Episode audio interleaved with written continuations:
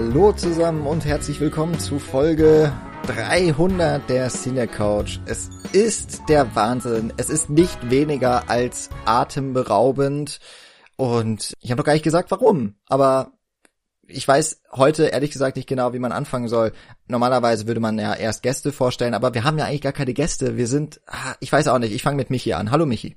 Hallo Jan, sehr schön. Okay, ein wenig Normalität, aber ja, ich bin, ich freue mich auch. Mach weiter. Wer ist noch da? auch Nils ist da.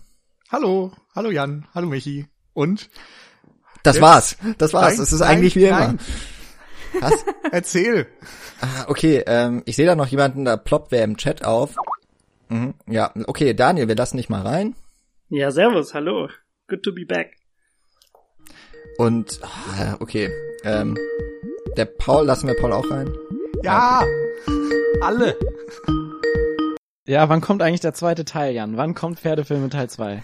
Ich weiß nicht. Ich Hallo, weiß. herzlich, herzlich willkommen. Schön, dass ich da sein darf. Oh ähm, mein ich mach's mir bequem auf der Couch. Schön ist es. Es ist, es ist wirklich sehr, sehr schön. Also mir läuft ein unfassbarer Schauer gerade den Rücken runter. Mir ist, mir, mir ist sehr warm. Es fühlt sich an, als, ähm, als wär's wie früher. Oh, ja. Ey, ohne Scheiß, es fühlt sich wie Abi-Treffen. ja, Voll. So Ey, da wäre ich nicht hingegangen. Meins ist übrigens, meins ist wegen Corona ausgefallen. Ja, meins auch. Zehn Jahre Abi wär's gewesen. Ja. Ne? ja. Zehn Jahre. Meine Gutes Stichwort. Ja, schon. Also mir läuft auch der Schauer über den Rücken, aber natürlich aus anderen Gründen.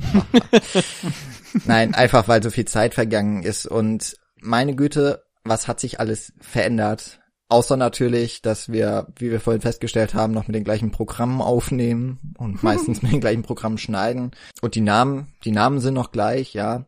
Aber ansonsten hat sich wahnsinnig viel verändert. Wir sitzen zum Teil zwar noch an Orten, die ihr schon kennt, liebe ZuhörerInnen da draußen, aber wir sind auch total verteilt und ihr habt vielleicht gemerkt, das sind so zwei Stimmen, die habt ihr seit einigen Folgen oder vielleicht noch nie gehört, wenn ihr uns erst seit, ich weiß gar nicht, Folge 233 hört, ist wild rausgegriffen. Was ist eigentlich passiert, Paul? Leben. Das Leben ist passiert. äh, es ist, es sind Zeit vergangen, äh, es ist viel Zeit vergangen. Ich überlege gerade, wann die letzte Folge war, dass ich mit dabei war. Kann es three, war ich bei Three Billboards Outside Ebbing, Missouri dabei? Ich weiß nicht. Ich hätte das recherchieren können. Ey, ich hätte es auch recherchieren können, aber ich äh, dachte mir, zu alten Zeiten willen komme ich komplett unvorbereitet in diesen Podcast. Wir mussten ja nicht mal einen Film schauen. Aber es ist, es ist so schön. Wir haben vor acht Jahren, vor acht Jahren, 2013, kam die erste Folge von äh, nee. Watchmen raus, oder? 2012 nee, sogar 2012. noch. Mhm. Ey, war krass. das nicht sogar noch? Ja, doch, nee, habt recht. 2012. Also 2011 ja. ähm, haben wir angefangen zu studieren. Nee, 2012 haben wir angefangen Aber war das nicht sogar noch 2011? Dezember nee. 11? Nee, nee, war, war 12. Also der Podcast wird dieses Jahr neun.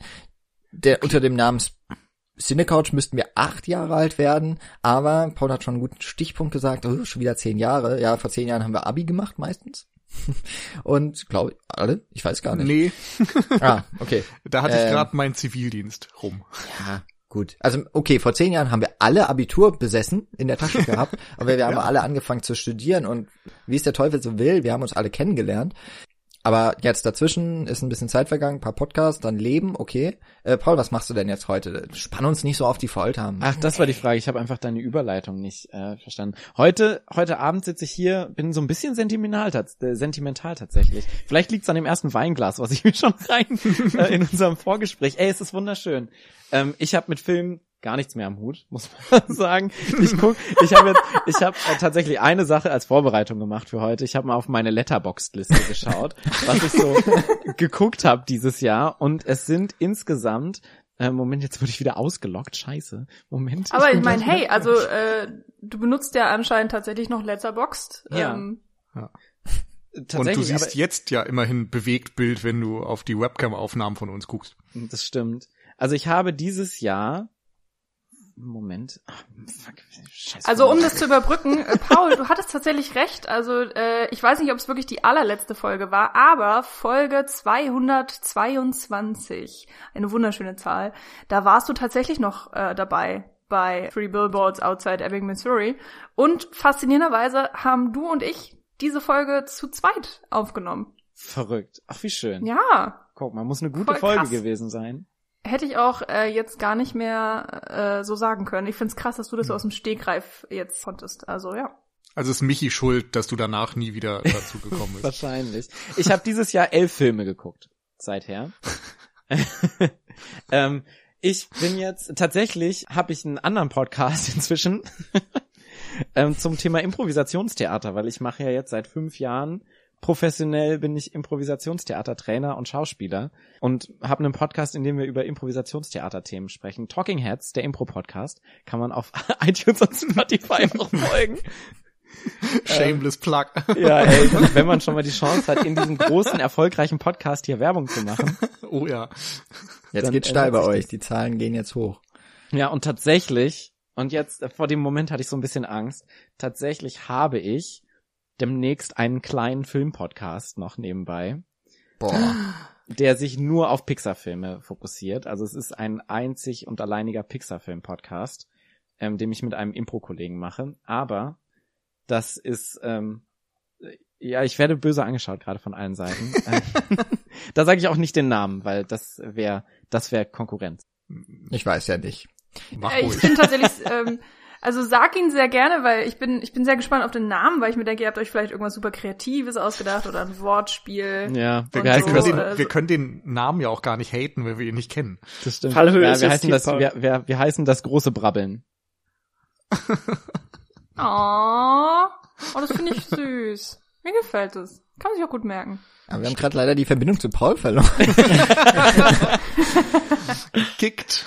Ey, ohne Scheiß, ich bin so mega aufgeregt. Ich schwitze wie Sau. Das, äh, das passiert mir auch so lange. Ich bin wirklich sehr aufgeregt. Also ja, ich mache Improvisationstheater inzwischen und tatsächlich das einzige Mal, wenn ich jetzt aktuell noch Filme gucke, ist ähm, einmal Pixar-Filme schaue ich gerade sehr viel und zum anderen haben wir ja sehr viele Genre-Langformen, die wir spielen bei der Affirmative, meinem Improvisationstheaterensemble. Auf Facebook und Instagram kann man uns auch folgen als die Affirmative. ähm, und äh, da haben wir äh, viele Genre-Langformen, die zum Beispiel Heist-Filme äh, be beinhalten oder jetzt ein Krimi oder eine Liebeskomödie gemacht und das ist und ich habe eine Terence Hill und Bud Spencer Improvisationstheatershow mit einem Impro-Spieler aus München zusammen und das ist eigentlich alles, was ich an Filmen gucke, sind immer nur Vorbereitungsfilme zu diesen Genres, um mich so darauf einzustimmen, was wir so in diesen Formaten machen. Ja. Das ist, der, das ist der Wahnsinn, dass der Paul sich für Impro-Theater besser vorbereitet als für die Podcast-Folgen früher. Aber ja, es man, ist wunderbar. Man muss auch sagen, von Impro-Theater verdiene ich auch mehr Geld als durch unsere Podcast-Folgen. Dabei ist der Fame hier schon sehr, sehr, sehr groß. Das stimmt, ja. das stimmt. Aber das Geld also, halt nicht. Immer dran denken, Paul, der Podcast hat dich groß gemacht, aber ja. äh, vor, vor allem ja, das Geld für dich, Paul, für uns ist es. genau. Also für alle da draußen, die gedacht haben, hey, was kann man eigentlich mit einem Filmwissenschaftsstudium anfangen? Also man kann professioneller Impro-Theater-Schauspieler und Lehrer werden. Wer hätte das gedacht? Ich nicht. Aber ähm, macht ja nichts. Paul, danke schon mal für für Gerne. das äh, ciao, für ciao. das Teilen. Aber ähm, jetzt kommt noch jemand, der hat einen richtigen Job. Nein, Quatsch. Also vielleicht doch. Es hat sich nichts verändert. Es hat sich einfach nichts verändert. Es hat sich nichts verändert. Äh, Daniel, wie ist es dir ergangen in den letzten Jahren? Ja, abgefahren, Leute. Also es ist, ich, ich kann es gar nicht beschreiben. Das ist so, ich bin auch echt aufgeregt. Äh, man fühlt sich so ein bisschen wie ein Gast, aber auch so, es fühlt sich auch wie so ein kleines Heim, Heimkommen an. Also ähm, ihr habt uns natürlich auch sehr warm willkommen geheißen. Vielen Dank dafür. Ja, tatsächlich, es, es, es hat sich super viel getan in, in den letzten Jahren. Äh, nach dem Filmwissenschaftsstudium äh, habe ich mir tatsächlich dann gedacht, machst du mal was Seriöses, äh, Seriöses. Und ich bin immer noch so teils in der Branche, tatsächlich aber eher beim Digitalvertrieb heutzutage von Hörbüchern und Hörspielen und angegliedert auch noch alles, was so Richtung E-Book geht. Weil ich der Filmheini sozusagen in der Firma bin, bin ich derjenige, der dann so Firmen wie wie Sony, Universal, Studio Kanal, äh, Leonine betreuen darf. Ja, das heißt von, von Lego über Paw Patrol bis hin zu die drei Fragezeichen, I'm Your Man. Wie heißt denn die Firma? Bookwire heißen wir. Okay. Habt ihr Instagram und Facebook? Yes, haben wir. Okay. Drei Fragezeichen, Paul. Pauls Augen sind gerade fast rausgesprungen. nee, genau. Also ich betreue nach wie vor Firmen, die aus der Branche sind, aber ich habe mich so ein bisschen gedanklich mittlerweile von der Branche entfernt. Aber es ist natürlich super, äh, so, so Möglichkeiten zu haben und zurückzukommen und auch mal wieder mit euch über solche Themen zu, zu plaudern. Also vielen, vielen Dank für die Einladung. Ich äh, habe tatsächlich auch gerade mal kurz geguckt. Ich bin mir auch nicht hundertprozentig sicher, ob das so passt und stimmt, aber eine deiner letzten Folgen war auf jeden Fall die 220, nämlich der Jahresrückblick auf das Jahr 2017. Da warst du auf jeden Fall noch dabei. Und äh, sonst habe ich noch eine Filmbesprechung gefunden, beziehungsweise das war auch eine Special-Folge, die 210 mit dem Thema Stadt im Film. So. Ich kann mich so vage erinnern, ja. Ich habe gewonnen, ja. ne? Dann habe ja, ich gewonnen. gewonnen, tatsächlich. also ich habe nochmal nachgeguckt, die letzte Folge mit mit Nils und mich. Wir haben es nicht 100 Folgen ohne euch ausgehalten. Das ist äh, auch sehr, sehr schön. Daniel, wichtige Frage. Guckst du noch Filme? Ich guck tatsächlich noch Filme. Äh, nicht mehr so aktiv ist das falsche Wort, aber nicht mehr so verbissen könnte man es vielleicht nennen wie früher. das hört sich cool an. ähm, also klar, wir kommen auf diese ganzen Themen noch, aber äh, vielleicht passt da ganz gut dazu, dass ich gerade diese Woche so die letzten Filme, die ich noch im Regal hatte, die sind in Kisten gewandert und stehen jetzt im Keller. Äh, das heißt, ich habe peu à peu meine Filmsammlung tatsächlich nicht aufgelöst. Ich habe noch vieles davon, gerade die Schätze, die mir so am Herz liegen aber vieles habe ich nicht mehr so präsent, wie ich es noch vor ein paar Jahren hatte. Und äh, ich denke mal, auch um so Dinge wird es heute vielleicht ein bisschen gehen. Oh, ich habe das Gefühl, wir sind alt geworden. Ja, ich, ich weiß gerade auch, auch, die Verbindung zu Daniel verloren. Ich höre ihn gar nicht mehr. Ja, ja äh, hallo. Kannst du so schätzen, was war die Anzahl äh, auf dem absoluten Höchststand deiner Sammlung und was ist es jetzt? Du, das kann ich gar nicht so sagen. Also ich, ich, ich glaube, ich hatte so 500 Filme oder so im Regal und ähm, einiges habe ich davon verkauft, aber äh, der Keller, ihr wollt ihn nicht sehen, da steht echt alles voll in Kisten. Also ich, ich hoffe, dass ich irgendwann mal in einem so großen Haus wohne, dass ich das alles wieder schön platzieren kann. Und wenn es nur für die Kids ist, die dann eine Filmauswahl haben. Eine, eine Moment, ganz kurz, aber sozusagen. wir haben uns ja lange nicht mehr gehört, Daniel. Du hast gerade Kids erwähnt. Kinder. Nein. Okay, alles klar. Ich wollte nur sicher. Genau. Richtig, nee. Ähm, aber ich gucke tatsächlich noch relativ viel Film. Also äh, ich benutze auch Letterbox, von daher habe ich da einen relativ guten aktuellen Blick auch darauf.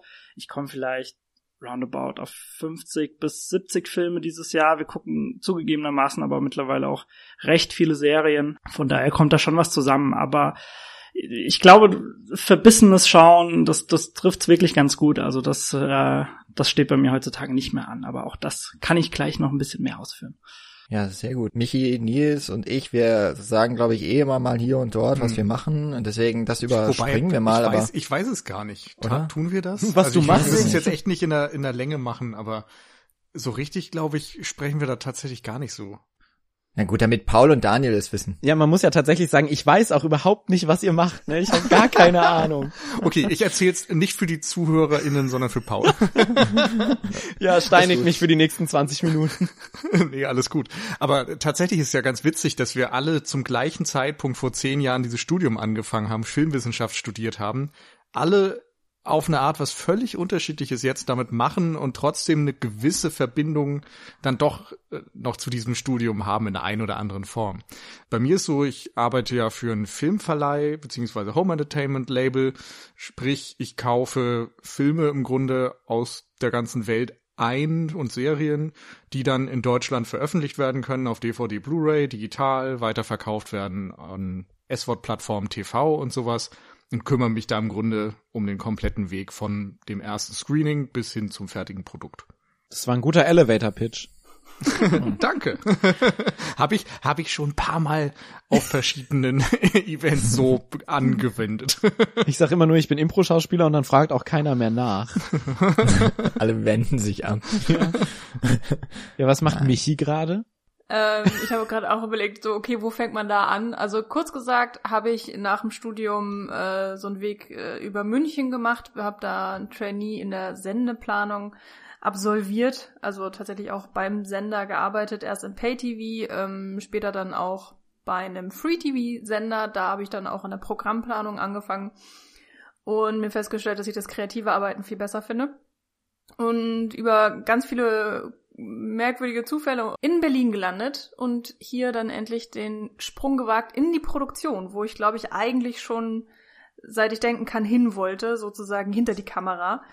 Und ähm, ja, bin tatsächlich seit April vor drei Jahren Redakteurin in der Film- und Fernsehproduktion im Dokumentarbereich und kümmere mich da um tatsächlich alles äh, oder ich mache immer mal wieder alles vom Development, das heißt von der Idee, was möchte man eigentlich filmen, über das Casting, über die Drehplanung, Vorbereitung, Durchführung. Also ich drehe tatsächlich auch selber bis hin zur kompletten Finalisierung der Schnittbetreuung, äh, Vertonung, Masterabnahme, äh, Kommunikation mit dem Sender. Ja, also alles schon mal irgendwie gemacht und aktuell arbeite ich für zwei verschiedene Projekte fürs ZDF was mich sehr freut, weil das auch nochmal so eine ganz andere Art des Produzierens ist und bin da einerseits auch in der Konfektionierung und Synchronisation. Ähm, in der Konfektionierung? Macht ihr so Konfekt? das wäre schön. äh, nee, es ist irgendwie wahnsinnig bürokratisch, wie das halt so ist beim öffentlich-rechtlichen. Da gibt es dann halt äh, Arte und ZDF und ZDF-E und ZDF-Info und alle wollen irgendwie mehr oder weniger eine eigene Version mit ihren eigenen Vorschriften. Na, die anderen sind, einen sind kürzer, die anderen sind auf Englisch, die anderen haben einen anderen Abspann, die anderen haben andere Infografiken. Ja, ähm, so ein Spaß. Und bei meinem anderen ZDF-Projekt äh, bin ich aber dann sozusagen ganz normal in der Redaktion und produziere. Also auch wenn ich, wenn ich Redakteurin bin, aber man produziert dann ja Filme. Ey, wenn ihr Schauspieler braucht, sagt Bescheid. Dokumentarbereich. aber ne, wobei tatsächlich ein paar paar äh, nachgestellte Szenen haben wir auch, aber die werden in Riga produziert. Größtenteils. Äh, Fliege auch nach Riga für euch. Ja. Wenn das Geld stimmt. Ja. Aber wir machen ja auch unter anderem Galileo und äh, ich meine, okay, die sitzen jetzt in München, die drehen da sehr viel. Aber wenn die mal einen Beitrag machen über die Impro-Szene in Rheinland-Pfalz, dann äh, weiß ich, wo ich klingeln kann. Ja, oder ich kann, weiß ich nicht, zwölf Hotdogs in zehn Sekunden essen oder so. Was du alles dazugelernt hast. Du, ja. Tja, ein Filmwissenschaftsstudium, das lohnt sich halt. Genau. Du hast ja. Kinder, Michi? Äh, nee, wo, aber genau, wo wir bei Kindern waren, ich, ich musste ein bisschen lachen, weil ich dachte so, okay, ich habe keine Kinder, aber ich habe einen Kater. also. Aber die Katzen waren ja schon ständig so auch ein Thema in diesem Podcast. Die waren ja damals auch immer präsent, viele Katzen. Es stimmt, aber das waren ja dann immer Nils WG-Katzen. Das stimmt. Daniel, Daniels Katzen vor allem. Ja. Was machst du denn, Jan?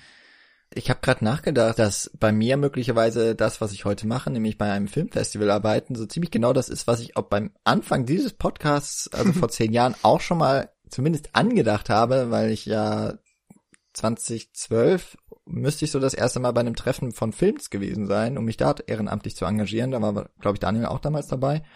Naja, und mittlerweile verdiene ich Geld, dass ich für ein Filmfestival arbeite und dort organisiere, also eigentlich nichts mit dem Inhalt zu tun habe, insofern mein Studium vollkommen hinfällig ist eigentlich für das, was ich tue. Aber es ist nicht ganz schlecht, dass man so ein bisschen weiß von der Materie und sich durch verschiedene Strukturen schon mal durchgekämpft hat. Ja, und das mache ich jetzt seit drei Jahren in sogar Festanstellung, was ja auch nicht so häufig passiert.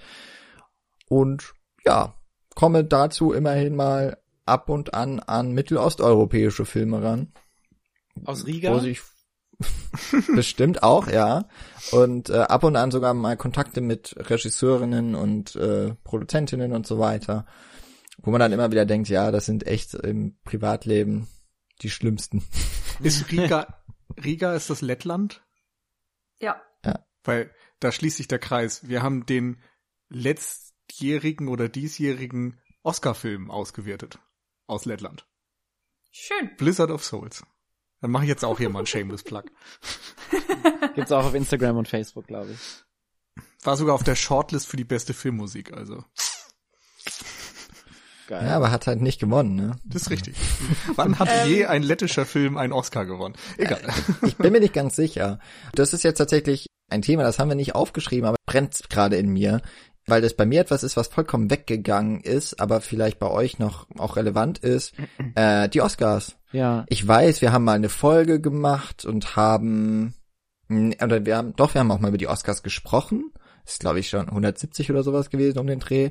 Und vor allem kann ich mich dran erinnern, dass als wir noch Watchmen hießen, also vor neun, vielleicht, nein, dann war es vor achteinhalb Jahren ungefähr, da haben wir ein Oscar-Tippspiel intern gemacht Daniel hat gewonnen und dann hat er sehr die Themen äh, für die nächste Folge äh, auswählen oh, dürfen. Das waren, glaube ich, Darren Aronofsky. Da war ich nicht dabei, ne? Bei der zweiten Folge war es dann, glaube ich, gar nicht, oder nur quasi zugeschaltet mit Einspielern. Also das war bei uns auch mal so ein Thema und ich meine, wir hätten auch gemeinsam die Oscars geguckt. Macht das war der Tag, noch? an dem ich meinen Twitter-Account erstellt habe. Weil ich die Tweets von, von Michael Hanekes Stinky Cat liken musste.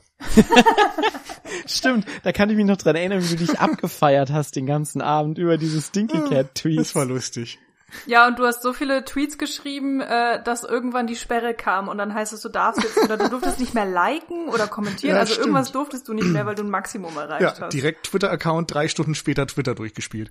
Aber das ist ein perfektes Beispiel, ehrlich gesagt, dafür, weil es hatte damals tatsächlich einfach noch Eventcharakter bei uns. Und ich, ich kann nicht für euch sprechen, aber ich genau darüber habe ich vorhin nachgedacht, wenn ich das letzte Mal die Oscars geschaut habe. Und es ist tatsächlich, ich glaube, 2018 gewesen. Und seitdem habe ich mich in keiner Weise mehr für dieses Thema interessiert. Ich weiß nicht, das ist so von, von jetzt auf gleich war das Interesse nicht mehr gegeben.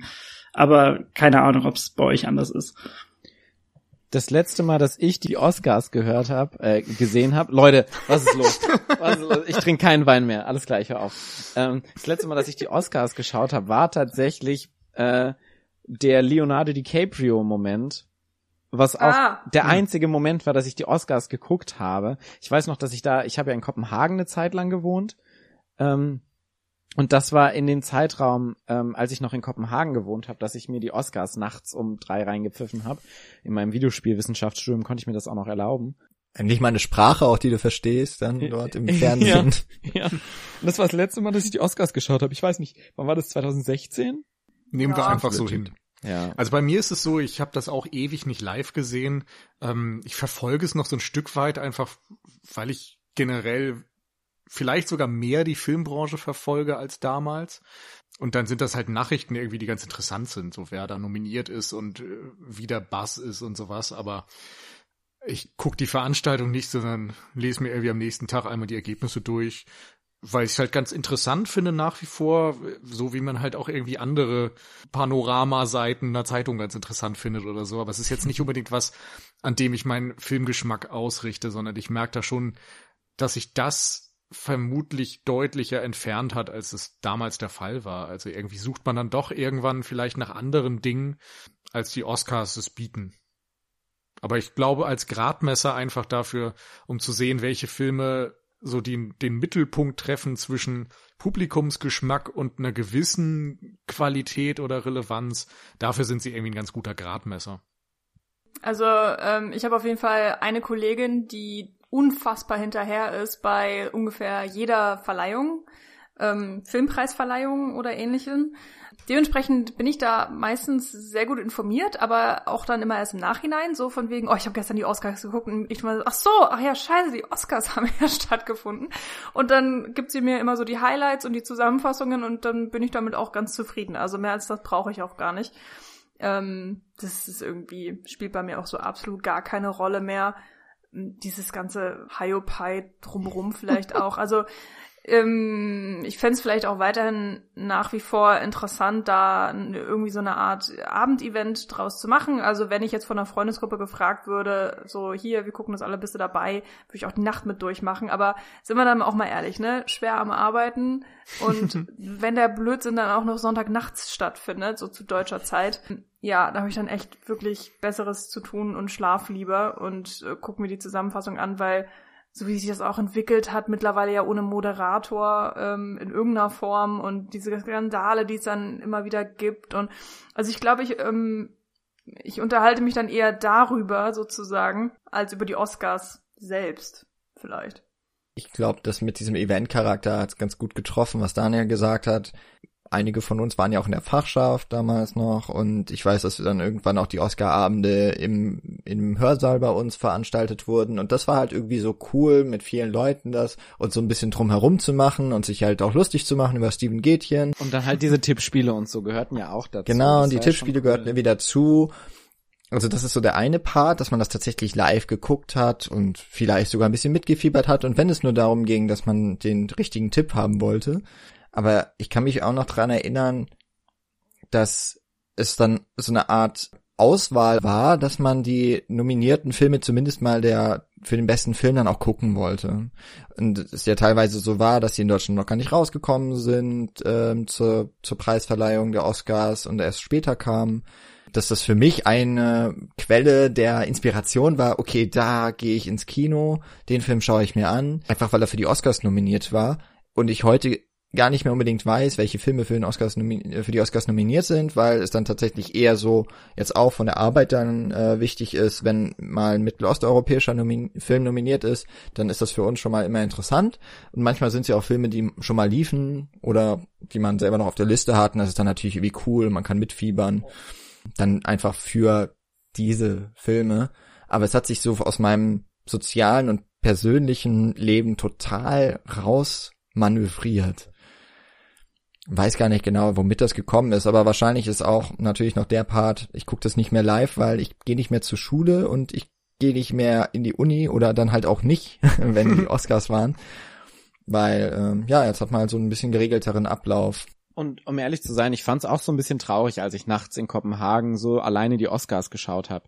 Also es ist halt schon nochmal was anderes, wenn du die mit Leuten zusammen guckst, die alle so begeistert sind wie du, als wenn du da so, genauso wie der Super Bowl.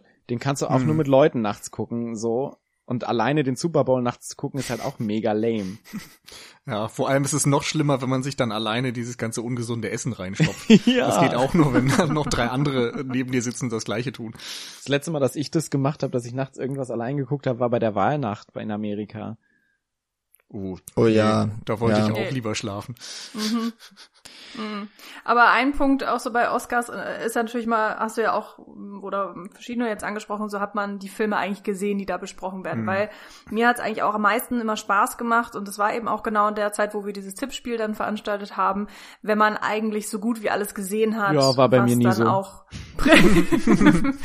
prämiert wird. Und das merke ich, das wird von Jahr zu Jahr immer krasser bei mir persönlich, dass ich so viele Filme dann gar nicht schaffe zu gucken, also im Kino, mhm. aus den verschiedensten Gründen. Aber ja, je älter ich werde, desto ähm, weiß ich, ob ich weniger ins Kino, Kino gehe, aber ja, wahrscheinlich irgendwie schon. Mhm. Ich bin auf jeden Fall nicht mehr nicht mehr hinterher. Das ist aber auch nochmal ein interessanter Punkt. Einerseits jetzt, ähm, weil das glaube ich, vor zehn Jahren noch ungefähr diesen Wechsel gab, wo es dann auf einmal nicht mehr fünf Best Picture Nominierte gab, sondern neun oder so oder zehn. Ich glaube, da, da sind ja so ein bisschen fließend, je nachdem, wie viele sie da nominieren wollen. Insofern hast du eben auch mittlerweile viel mehr, die du gucken müsstest, wenn du alle Nominierten sehen willst. Das war vielleicht früher ein bisschen einfacher zu schaffen. Und ein anderer Aspekt, gerade jetzt in diesem Corona-Jahr, ist, dass unfassbar viele von den Nominierten zum Zeitpunkt der Verleihung in Deutschland tatsächlich nicht verfügbar waren. Ich glaube, dieses Jahr war wirklich kein einziger vorher in Deutschland zu sehen, wenn du jetzt mal Festivals oder so rausnimmst. Und insofern kannst du dann gar nichts kennen. So Nomadland, Minari, die sind alle gerade erst gestartet. Insofern hat für mich zumindest das dann auch nochmal diesen Event-Faktor oder die Relevanz dessen komplett geschmälert. Weil wenn ich da irgendwie nicht weiß, was das für Filme sind, wenn ich keine Möglichkeit hatte, die zu gucken, dann interessiert mich am Ende halt auch nicht, wer da gewinnt. Hm. Jetzt lassen wir mal das letzte Jahr so ein bisschen ausgeklammert mit Kinoschließungen. Aber wie ist denn das so generell sonst? Also, es hat sich, glaube ich, generell ein ziemlich großer Mediennutzungswandel ja ähm, gerade in den letzten, also ganz stark jetzt nochmal in den letzten 15, 18 Monaten natürlich ergeben, aber das war ja schon ein Prozess, der ja angefangen hat. Hat sich bei euch so auch das verändert, wo und wie ihr Filme schaut und vielleicht auch mit wem? Ich öffne einfach mal den Reigen. Ähm, ich ich habe, weil ihr gerade auch schon noch über das Kino gesprochen habt, ich habe mal rausgesucht, wann der letzte Kinobesuch war. Das war wie gesagt, man muss alles ausblenden mit Corona. Es wäre sicherlich anders gelaufen dieses Jahr. Aber tatsächlich war ich das letzte Mal am 17.01.2020 im Kino und das war Knives Out, den ich mhm. super fand damals. Also, Geiler Film. Den habe ich auch gesehen gebührender Abschluss im Januar für mein Kinojahr 2020. Aber es ist tatsächlich erschreckend. Also ich, ich das Jahr ist generell, das gibt jedem so so ein bisschen an einem vorbeigeflogen. Letztlich weiß man gar nicht, oder kann ich gar nicht sagen, dass ich es vermisst habe äh, Monate später. Also mir ist es tatsächlich einfach gar nicht aufgefallen. Äh, passend dazu äh, lässt sich sagen, dass gerade so Stichwort Heimkino, Da habe ich während Corona ordentlich aufgerüstet. Also ich habe jetzt, äh, ich habe jetzt keinen Beamer mir besorgt, aber so in, in Sachen äh, neuen Fernseher, 4K, äh, Ultra HD, Yamaha, Soundbar etc. Da habe ich so ein bisschen mit Geld um mich geworfen es tut nach wie vor weh, aber äh, ich habe mich da so ein bisschen aufgerüstet. Von daher ist das natürlich schon ganz nett. Ich meine, ihr kennt das ja ohnehin, ihr habt seid ja schon seit geraumer Zeit etwas besser ausgerüstet, glaube ich, was das angeht. Ähm, das ist schon ganz nett, die Filme auch mal dahin zu schauen. Ähm, zum Thema Kino vielleicht noch, auch da versuche ich eher die Filme, zu, also ich kann mir sehr gut vorstellen, dass ich die nächsten Monate vielleicht nicht mehr so oft ins Kino gehe, wie ich es davor getan habe. Ähm, auch da versuche ich es aber so ein bisschen zum zum Event-Charakter zu deklarieren. Also wir sind morgen beispielsweise im Autokino und gucken uns Jungle Cruise an. Ähm, eher wegen der relativ dürftigen Auswahl, die man sozusagen hat, aber äh, wir freuen uns trotzdem drauf, den Film mal zu schauen ähm, und vor allem eben auch so den Charakter endlich mal, also ich war ewig nicht mehr im Autokino äh, und das ist natürlich einfach mal schön, wieder sowas zu machen gemeinsam. Ähm, aber ansonsten hat sich tatsächlich wirklich sehr, sehr viel gewandelt. Also natürlich äh, hat das eine ganz eigene Dynamik noch angenommen während der äh, während diesem Corona-Jahr. Ähm, ich habe ja auch gesagt, dass ich im Digitalvertrieb arbeite. Wir selbst haben das auf der Arbeit natürlich auch sehr, sehr stark gemerkt. Ne? Also das ist jetzt vielleicht eher so angegliedert in der Musikbranche, aber auch da sehen wir das. So Nutzerzahlen, das gilt jetzt nicht mal beispielsweise nur für Netflix und Co., sondern auch Spotify, Apple Music etc. Da sind natürlich die Endnutzerzahlen ins, ins Unermessliche explodiert. Ähm, da sieht man natürlich, dass dieser Wandel wirklich medial flächendeckend abgelaufen ist und wirklich super schnell. Also das, das war ein Wandel, für den braucht es normalerweise fünf, sechs, sieben Jahre teilweise. Äh, und das ist schon interessant zu beobachten. Uns hat das natürlich in die Karten gespielt, so im Digitalvertrieb. Äh, dennoch möchte ich mir natürlich auch so, dass meine Leidenschaft, die ich dann immer noch habe mit dem Film, äh, letztlich bewahren. Und vielleicht ist es auch deswegen, dass ich mir dieses Heimkino jetzt so so etwas äh, schaffe, aber ich, ich, ich sehe auf jeden Fall, dass eine, eine Änderung stattgefunden hat zu dem Konsum, der Art des Konsums, wie ich es davor hatte und wie es jetzt tatsächlich bei mir aussieht. Und wie ist das mit deinem Geschmack? Also hast du den Eindruck, dass du immer noch die gleichen Sachen guckst wie damals oder hat sich das verändert, dass du jetzt irgendwie weiß ich nicht, nicht mehr Darren Aronofsky und Horrorfilme magst, sondern was anderes? Ähm, der Geschmack hat sich nicht so wirklich verändert. Also ich würde nach wie vor sagen, dass ich auch so die, die Filmwissenschaftsbrille noch aufhabe. Äh, ich habe aber mittlerweile den Stift und den Block weggelegt, äh, könnte man es vielleicht nennen. Ähm, also ich, ich guck ich guck nach wie vor Filme mit einem anderen Auge. Das, das ist auf jeden Fall äh, nach wie vor gegeben. Also ich habe Gefallen an filmhistorischen Referenzen, wenn interessante Kamerashots vorhanden sind oder ich verfolge einzelne Regisseure mehr, als ich es bei anderen tue. Äh, ich habe trotz dessen nicht mehr dieses Pflichtbewusstsein, könnten wir es vielleicht nennen, die, was ich früher so gespürt habe, zu sagen, ich muss da jetzt eisern dranbleiben und äh, mich irgendwie auf, auf dem aktuellsten Stand halten. Also da hat es mir tatsächlich so ein bisschen in die Karten gespielt, dass ich ein etwas weiter weg vom Medium bin, einfach beruf, aus beruflicher äh, Sicht, dass ich das Ganze tatsächlich so ein bisschen entspannter genießen kann. Ich natürlich, wenn du einen super äh, anstrengenden Arbeitstag hattest, das kennt jeder da draußen, dann äh, guckt man vielleicht doch eine Folge von der Serie und und versucht abzuschalten den Rest des Tages. Aber ich habe mir das schon bewahrt, würde ich sagen. Und mein Geschmack hat sich nicht so wirklich verändert. Weil du das eben so schön gesagt hast, die große Ausstattung zu Hause. Ich bin jetzt mal hier fies und gehe mal auf mich. oh, das ist aber ein sehr gutes Timing. Naja, das ist halt ganz witzig, weil, also vor einem Jahr, muss man ja sagen, war ich noch wahnsinnig gut ausgestattet. Nur, dass man halt nichts davon gehört hat, sagen wir es mal so. Ähm, jetzt wohne ich halt alleine und ich besitze, ähm, also ich bin, das ist eigentlich süß. Ich habe so den Full Circle Moment, äh, weil ich dann auch wieder nur eine DVD besitze und zwar das letzte Einhorn. Also so wie ich ins Filmwissenschaftsstudium gestartet ja, bin, genau. Ach, das ist schön. ähm, das war ganz witzig. Da hatten wir äh, ein Phoebe-Kennenlernwochenende sozusagen und eine der Kennenlernfragen oder irgendwie, irgendwie kam das auf, ne? Dass, ich glaube, ähm, das war so, eine Frage einfach, so eine Genau, man Fragen beantwortet hat, so was war deine erst, letzte DVD oder irgendwas in der Art und ich habe dann aufgeschrieben das letzte Einhorn und es war halt nicht nur meine erste DVD, es war auch so die einzige DVD, die ich in diesem Moment eben auch tatsächlich besessen habe. Das einzige Einhorn.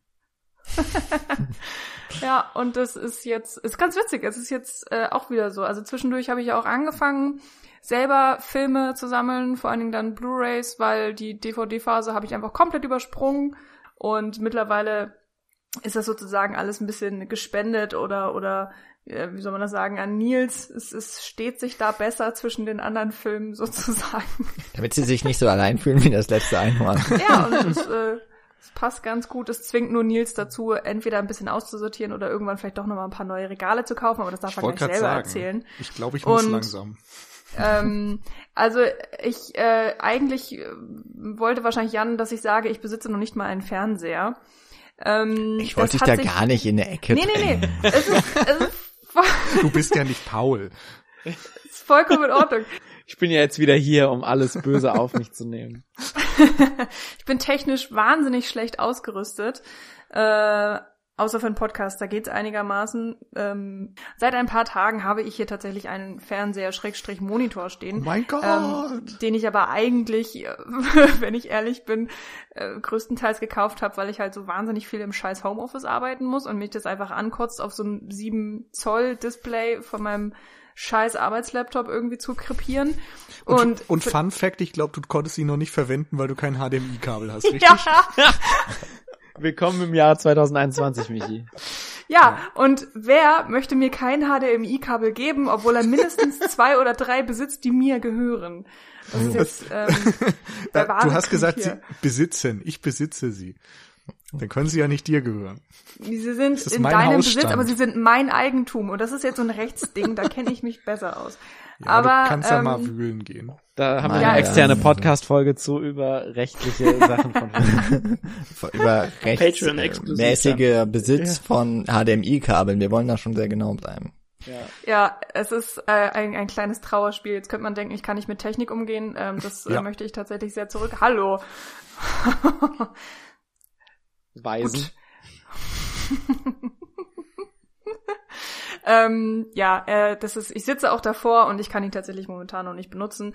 Ähm, ich bin am Aufstocken und man muss tatsächlich sagen, im, eigentlich immer, wenn ich Filme gucken möchte, gehe ich halt zu Nils rüber, ähm, weil Nils hat halt die Ausstattung und mir fehlt es ja eigentlich äh, kaum und an deine Filme ich, und meine Filme genau. Ich muss halt egal was ich tue, dann immer einen kleinen Weg auf mich nehmen. Also egal ob ich jetzt ins Kino möchte oder ins ins Heimkino sozusagen, aber das ist bei mir ja Gott sei Dank, ähm, es ist ein bisschen ausgelagert und das ist, ich finde es ganz okay so. es wäre ja eigentlich der super schöne Übergang zu Nils überzugehen, aber ich finde es viel interessanter von Paul noch zu hören. ja, ähm, ich möchte auf zwei verschiedene Fragen an, antworten beantworten.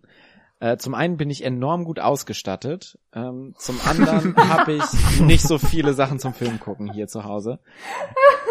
Ähm, ich habe tatsächlich. Paul, äh, bist du gerade Single oder? ich habe auch Facebook und Instagram. und Paul, du weißt aber schon, dass es auf die Technik schon drauf ankommt, ne? Ja, ja, ja. Ja, stimmt. den Umgang damit. Richtig. Ähm, naja, anyway. Ähm, ich habe gerade auch mal nachgeschaut, nachdem Daniel gesprochen hat, wann er zum letzten Mal im Kino war. Ich war tatsächlich am 29. August 2020 zum letzten Mal im Kino und habe mir den äh, fantastischen Tenet angeschaut. Äh, Christopher Nolan, den ich ja noch nie leiden konnte. ähm, anyway, also ich habe Tenet geschaut im im Kino zum letzten Mal. Und ich muss sagen, so, auch wenn ich den Film jetzt nicht so sonderlich gut finde, ich fand es einfach schön, ins Kino zu gehen, weil ich liebe es tatsächlich immer noch ins Kino zu gehen, weil es für mich tatsächlich diesen Event-Charakter einfach hat. Dadurch, dass ich ja ähm, diese Impro-Schule habe, wo ich Kurse gebe für Leute, die tagsüber arbeiten und abends halt so ein Hobby haben wollen, bin ich abends immer am Arbeiten, so quasi komplett konstant unter der Woche und am Wochenende bin ich immer unterwegs auf irgendwelchen Workshops, irgendwelche Shows oder so. Das heißt, ich bin abends eigentlich immer am Arbeiten. Und wenn ich mal so einen freien Abend habe, liebe ich es tatsächlich auch ins Kino zu gehen, was sich nicht so häufig anbietet, dass ein guter Film läuft, der mich interessiert im Kino, wo ich auch Zeit habe. Ähm, und dann auch noch in Omu, weil das ist das Einzige, was ich mir bewahrt habe, dass ich einfach keine Synchronisationen schauen kann. Es geht einfach wirklich nicht. Und ich versuche das immer mal wieder zwischendurch, wenn ich mit meiner Mutter irgendeinen Film gucke, weil meine Mutter halt keine Synchronisation, äh, keine, keine, keine, äh, kein Englisch versteht und keinen Bock hat, Untertitel zu lesen. Ähm, Ansonsten merke ich tatsächlich, dass ich auch zu Hause offensichtlich keine Filme gucken kann, so zum Ausspannen, weil ich so ich habe meinen Laptop und darauf gucke ich meine Filme, so auf meinem Laptop, auf Netflix und auf Disney Plus. Die habe ich beide tatsächlich mir angeschafft. Ähm, aber ich merke, dass meine Aufmerksamkeitsspanne, wenn ich so einen Arbeitstag, ich bin ja auch selbstständig, das heißt, ich arbeite auch super viel hier zu Hause. Und Selbst ich, und ständig. Ja, tatsächlich. Und das heißt, ich kann mir so diese Zeit nicht nehmen, oder ich kann so nicht ausschalten, wenn ich einen Film gucke, sondern ich brauche so einen Moment, wo ich sage, ich gucke den Film, weil ich einen Podcast dazu aufnehme. Ich gucke den Film, weil ich ein Improformat dazu habe. Und alles andere gucke ich tatsächlich keine Filme mehr, weil ich mir so innerlich nicht die Zeit dazu nehmen kann, außer ich gehe ins Kino, weil da kann ich abschalten. Und da ich gehe tatsächlich auch alleine nach wie vor ins Kino, um einfach so diesen Moment zu haben, wo ich sage, so, ich bin jetzt hier in diesem Raum, wo ich nicht an Arbeit denken muss, sondern wo ich wirklich einfach Kinoschau. Wahrscheinlich bin ich von uns allen derjenige, der am nächsten an diesem, ich bin ein arbeitender Mensch und ich gehe so ins Kino, um auch mal so raus aus dieser Arbeitstrott rauszukommen, gehe. Tatsächlich ist das meiste, wo ich Filme geguckt habe, einfach nur um diese Filme zu gucken. Und ich glaube, da habe ich mich komplett verloren. Da, da habe ich komplett all meine, meine Vergangenheit und meine Identität weggeschmissen. Waren, ähm, ich musste zwei Wochen lang in Quarantäne letztes Jahr weil ich bin ja nebenbei auch noch in der Schauspielschule, ich mache eine Schauspielschulausbildung nebenbei noch und ähm, da ist äh, einer infiziert gewesen mit Corona. Das heißt, ich musste zwei Wochen lang in Quarantäne, auch wenn ich nichts hatte, aber einfach, weil ich Kontakt hatte mit ihm. Und in diesen zwei Wochen brauchte ich irgendein Projekt, was mich zwei Wochen lang bei Laune hält, wo ich diese Wohnung, ich habe immer noch ein Einzimmer-Apartment, äh, was halt echt scheiße war die letzten anderthalb Jahre. So davor war es okay, weil ich nie zu Hause war. Mhm. Aber die letzten anderthalb Jahre war es echt schlimm und in diesen zwei Wochen Quarantäne war es die Hölle. Dann habe ich gesagt, ich brauche irgendein Projekt, was mich zwei Wochen lang beschäftigt. Disney Plus kam gerade zu diesem Zeitpunkt raus und da habe ich einfach komplett das Marvel Cinematic Universe durchgeschaut in den zwei Wochen. Krass. Und ich habe alle Marvel Cinematic Universe Filme geguckt in diesen zwei Wochen. Ich habe so, äh, nee, ich habe die halt so nebenbei laufen lassen. Ähm, und das war das, das ist okay, Mal. Paul, das ist okay. Aber wir kommen bestimmt noch auf das MCU zurück. Ja, aber das war so das letzte Mal, dass ich so Filme geguckt habe, ohne einen Nutzen in diesen Filmen zu haben oder Kino gesehen zu haben. Oder Spaß. Oder okay. Spaß, ja. Äh, ich muss kurz, ich muss kurz was ergänzen, aber dann äh, darf Nils auf jeden Fall äh, auf seine ähm, Film und Technikausstattung. Alles andere ist dann offen, ob du darüber auch reden möchtest. Das ist, äh, ist, hier, ist ja tatsächlich in dieser Runde jetzt alles erlaubt, aber muss ja nichts.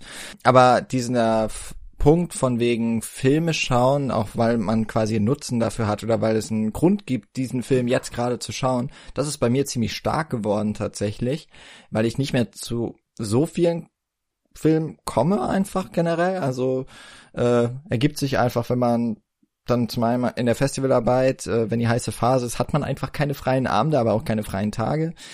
Oder ist halt einfach zu viel zu fertig, um sich dann auf irgendwas so einzulassen. Dann gibt es noch, ähm, dass man dann auch einfach mal gemeinsam so einen Abend verbringt. Selbst während Corona versucht man mal andere Sachen zu machen, als äh, auf der Couch zu hocken. Es funktioniert nur manchmal nicht. Bei mir ist es sehr stark so, dass ich, oder viel noch mehr als früher, ich kann mich sehr schlecht auf einen Film quasi selber einigen und dann habe ich auch noch eine Freundin, mit der ich ab und zu mich auch noch einigen muss. Das ist ja ein Frevel, ja, also dass es da noch ein Mitspracherecht einfach gibt. Und dann ist der Podcast oder generell Podcast dann auch noch mit dem ein oder anderen Gastspiel für mich immer so ein richtig guter Grund, so eine richtig schöne Motivation zu sagen, ah ja, jetzt gucke ich mal diesen oder jenen Film, weil bei so anderen äh, ein gutes Beispiel wäre jetzt Heat. Habe ich zwar schon mehrfach gesehen, aber ich habe immer mal wieder Bock auf den Film. Aber ich denke, bei ganz so vielen Filmen, auf die ich richtig Bock habe, auch, ah, vielleicht machen wir auch mal einen Podcast drüber. Aber dann will ich ihn ja nicht schon wieder in so kurzer Zeit gucken. Und dann macht man halt ewig diesen Podcast nicht. Und äh, aber man hat dann immerhin was, was man so mitnimmt.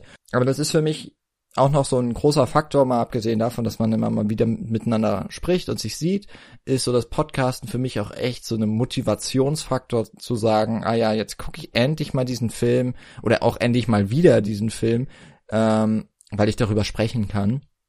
und sprechen muss und ein bisschen was zumindest dazu beitragen sollte, dann während so einer Podcast-Folge. Ähm, ja, das, das gerade mal zu dem, zu dem Punkt, weil da musste ich gerade so drauf anspringen. Ähm, Nils, wie ist bei dir? Du hast ja äh, wahrscheinlich von der Arbeit her am meisten einfach damit zu tun, Filme auch gucken zu müssen, tatsächlich. Ja, tatsächlich. Ähm, ich finde das total schwierig, da so eindeutig drauf zu antworten, weil ähm, das eben ein Aspekt ist. Ich gucke tatsächlich beruflich Filme, das ist ein Teil meines Jobs und das führt natürlich einerseits dazu, dass es irgendwie, ja, dass man sich angenehm mal ein bisschen Arbeitszeit damit füllen kann, auch tatsächlich spannende Filme zu gucken, die ich mir vielleicht auch sonst ansehen würde oder auf die ich Lust hätte. Aber es führt andererseits eben auch dazu, dass Filme gucken so ein bisschen mit Arbeit assoziiert wird und dass ich dann zum Feierabend ganz oft nicht unbedingt dann noch Lust habe, jetzt noch Filme zu gucken. Also ich war ja auch, glaube ich, früher, also vielleicht nicht vor zehn Jahren, aber zumindest irgendwie vor vielleicht sieben Jahren oder so, ähm, einer von uns, der versucht hat, irgendwie im Jahr dann auch so viele Filme wie möglich zu gucken und dann wirklich einen Film pro Tag mal ein Jahr lang zu schaffen oder sowas. Und dann, Freaks, ey. Ja, tatsächlich. Und an solche Zahlen komme ich natürlich jetzt mit äh, Vollzeitjob im Leben nicht mehr ran. Und so im Corona-Jahr insbesondere, wenn man dann sowieso den ganzen Tag nur auf den Bildschirm gestarrt hat, habe ich auch gemerkt, so da fehlt dann die Motivation, sich nach Feierabend auch noch damit zu beschäftigen. Kino ist dann für mich ganz oft eine, eine gute Variante gewesen, um ein anderes Sehgefühl zu bekommen. Also da sitze ich dann eben nicht in der eigenen Wohnung. Ich habe nicht das Smartphone Meter von mir wegliegen und werde abgelenkt, sondern der Raum ist dunkel, ich komplett äh, ich konzentriere mich komplett auf die Leinwand und auf den Film und es ist irgendwie was anderes als der Alltag und da merke ich tatsächlich, dass es mir sehr gut gefällt nach wie vor und dass es irgendwie eine, eine tolle Möglichkeit ist, Filme zu sehen. Und ja, darum mag ich das Kino fast mehr als früher, glaube ich. Ich hätte jetzt ja. vor Corona teilweise, glaube ich, wenn ich Festivals und sowas dazu rechne, 50 Filme pro Jahr im Kino gesehen oder sowas. Also vielleicht 20 oder so dann regulär und 30 Festival oder umgekehrt. Das ist natürlich auch nochmal so Perk of the Job quasi, dass man da teilweise echt dann auf ein Festival nochmal gehen darf für, für die Arbeit. Und sonst hat sich die Rezeption halt auch extrem gewandelt. Also als ich mit dem Fischstudium angefangen habe, hatte ich glaube ich so 20, 30 DVDs und mittlerweile äh, sind es viel, viel, viel, viel mehr. Und ich bin auch so ein bisschen snobby unterwegs, wenn ich ehrlich bin. Und weil DVDs zu schauen über einen Beamer halt auch teilweise nicht so geil aussieht. Und wenn du dann schon weißt, wie so ein 4K Remaster aussehen kann oder so, also ob das dann auf Blu-ray ist oder als 4K-Disc, sei mal dahingestellt, aber das ist halt auch nochmal qualitativ ein Quantensprung, der da mittlerweile möglich ist. Und mit einer ordentlichen technischen Ausstattung und so. Ich merke echt, dass ich wenig Freude habe, irgendwie schlechte äh, schlechte Master zu gucken, Filme in schlechtem Zustand und dass ich ins Kino gehe und da teilweise irgendwie gezielt dann nochmal so 35 Millimeter Vorstellungen raussuche, äh, die eben in Städten wie Hamburg oder München oder Berlin immer mal wieder möglich sind, ähm, wozu man natürlich in anderen Orten in Deutschland auch einfach nicht unbedingt häufig die Möglichkeit hat. Das äh, hat auf jeden Fall meinen Filmkonsum sehr verändert insgesamt. Aber, aber du legst nach wie vor mal eine Blu-ray in den Plattenspieler rein und äh, äh ziehst dir das so rein? Ja. Also ich habe ich, ich kaufe nach wie vor jede Menge. Ich habe auch echt jede Menge importiert mittlerweile, also aus England und sonst woher. Von, von Filmen, die hier irgendwie noch nicht vielleicht in der Qualität draußen sind oder gar nicht erhältlich sind. Und ich lege die nach wie vor rein. Ich kann, ich meine, wir haben ja ich könnte es jetzt mal vormachen. Aber ich habe zum Beispiel eine Mitgliedschaft äh, in den öffentlichen Bibliotheken hier in Berlin mhm. und gehe regelmäßig in die Amerika-Gedenkbibliothek, weil die eine unfassbar riesige Auswahl an Filmen haben, so von Criterion und Eureka, also so ausländische Boutique-Labels, wo du sämtliche Filme des Weltkinos quasi ausleihen kannst und geil. guck mir die alle an. Ja, das weil, ist das ist wirklich geil. Weil ich habe gerade so überlegt, ne, natürlich, ich guck halt super viel über meinen Laptop, aber das letzte Mal, dass ich so wirklich eine Blu-ray bei mir irgendwie reingeschmissen habe in meine PlayStation 3. ja, ähm, Ey, ich benutze die auch noch. Ja, ja das ist der einzige Grund, warum ich die noch benutze, ist als Blu-ray Player. Ähm, Darf ich mal kurz droppen, dass ich eine PS5 habe?